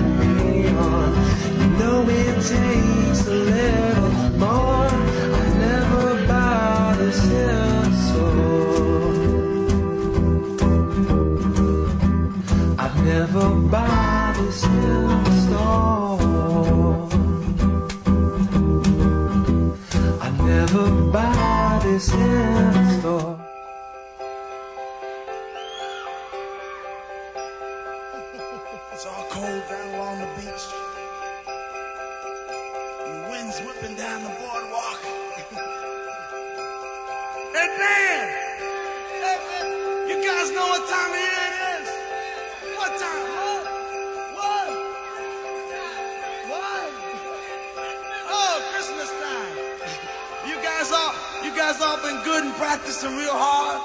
Yeah. Clients, you've been, you've been rehearsing real hard now. So Santa, bring you a new saxophone, right? Everybody out there been good, but what? Oh, that's not many, not many. You guys in trouble out here. and you better watch out. You better not cry. You better not fight. I'm telling you why.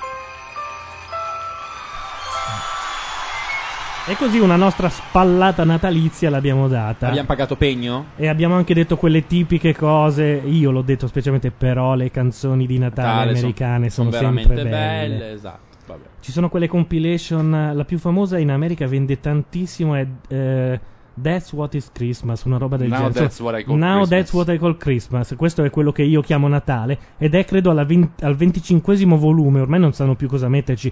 Credo che c'è Britney Spears che canta Silent Night ormai. Sì, sì, sì, sì. Però i primi volumi erano molto belli perché erano quelli un po'. Guarda, in- quando sono stato negli Stati Uniti ho comprato una, una raccolta di gospel natalizi. Sì? Sono veramente bellissimi. Allora, aspetta che intanto abbasso un po' il volume perché sta per partire quella che ormai è Il siglone, possiamo chiamarlo. È riconosciuto come il siglone. Mm. Questa volta, grazie a Dio, non devo nemmeno eh, abbassarlo, alzarlo o cambiarlo nel podcast perché è giusto. Ci siamo, ragazzi. Questa è tutta la parte parlata. Possiamo fare un intro qua sopra per quanto vogliamo, tanto la conosco a memoria su ogni nota e ogni pausa. No, intanto salutiamo tutti quelli che sono stati con noi in chat, nella vecchia chat. Siamo tornati a, casu- a casuccia. Poi, ci- poi mi spiegherai perché in, in separata sede. Ma... Per- Ci eravamo rotti il cazzo del sì, ma no, io ero più contento di avere Eh, l'altro. ho trovato un- un'interfaccia che permette agli utenti del web di entrare lo stesso in IRC, detto in poche parole. Senza avere quella in Java. Script. Java, Applet Non so Java. cosa sia, Vabbè, però funziona. Ok, funziona così. Quindi salutiamo anche tutti quelli che sono rimasti fino adesso in chat e, e anche gli altri, ma non possiamo leggerli. Saigon, Fran, Alberino, LD, Ameba, Blick, Carletto Darwin, JPR, Klutz, Krume, Mike Trevi, Solmini, De Paz, Sasaki che però è l'altro computer, Smirce e Uffa. Salutiamo anche Matteo Bordone che è stato qui fino a Solo per stasera è andato via, però c'è da dire che anziché fare un pezzo a braccio, ha fatto un pezzo scritto, quindi lo perdoniamo. Anche se poverino gli ho anche rovinato un finale, ma Vabbè. nel podcast sarà giusto. Quindi scaricate il podcast e siate fra i 18.000 che scaricano questo podcast. 18.000 mensili. Mensili, detto. vabbè. Però se facciamo una cosa, la campagna passa sabato notte a un amico. Pass- pa- passa sabato notte ad un amico. Masterizza e passalo a un amico. Noi vi permettiamo di masterizzare perché noi ci fidiamo Tanto le com- musiche mica sono nostre, cazzo. Tante care cose. Detto tra noi. Vabbè, insomma, basta, abbiamo chiuso qua, direi. Direi di sì. La puntata era l'ultima del 2006. Esatto. Sabato notte tornerà nel 2007 dopo le feste. E a questo punto, boh, E a questo punto diciamo che dietro ai microfoni c'erano Gianluca Neri. Matteo Bordone che non c'era, Simone Tolomelli. Ospite Francesco Cataldo.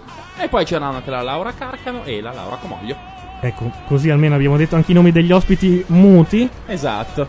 Ci sono stati anche Simona Capriani con tanto di marito. È vero, è non vero, hanno parlato. L'ex vita da single, diciamo. assistito. Vita da single.sprinter.it.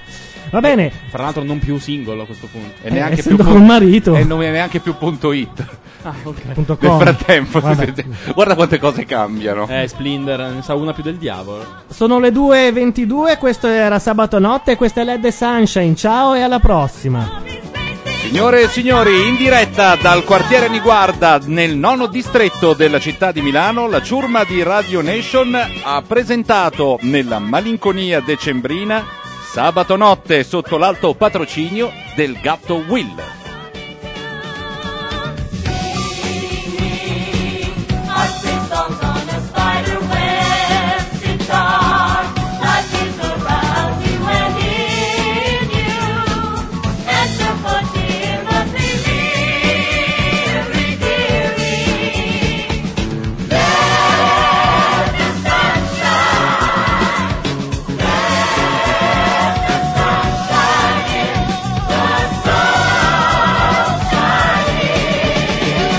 I consider that the flag of the United States not only a flag of a country, but is a universal message of freedom and democracy.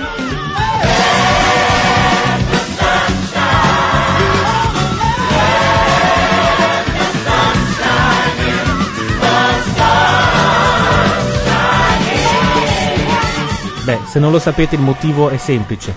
È perché non è vero niente.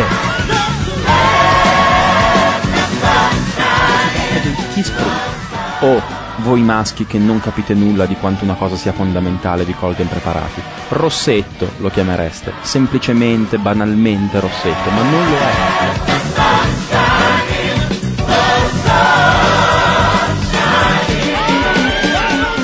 Ma chi è che il Mona che, che- che batte la porta e che chiude urlando?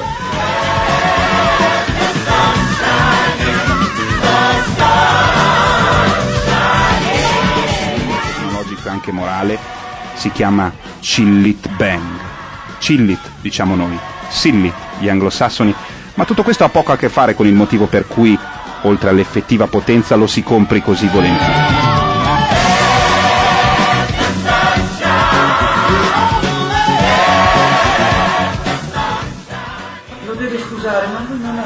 All'altezza della trilogia. Cosa cazzo è successo a questo mondo? Esiste un'unica trilogia, cerebro lesi che non siete altro.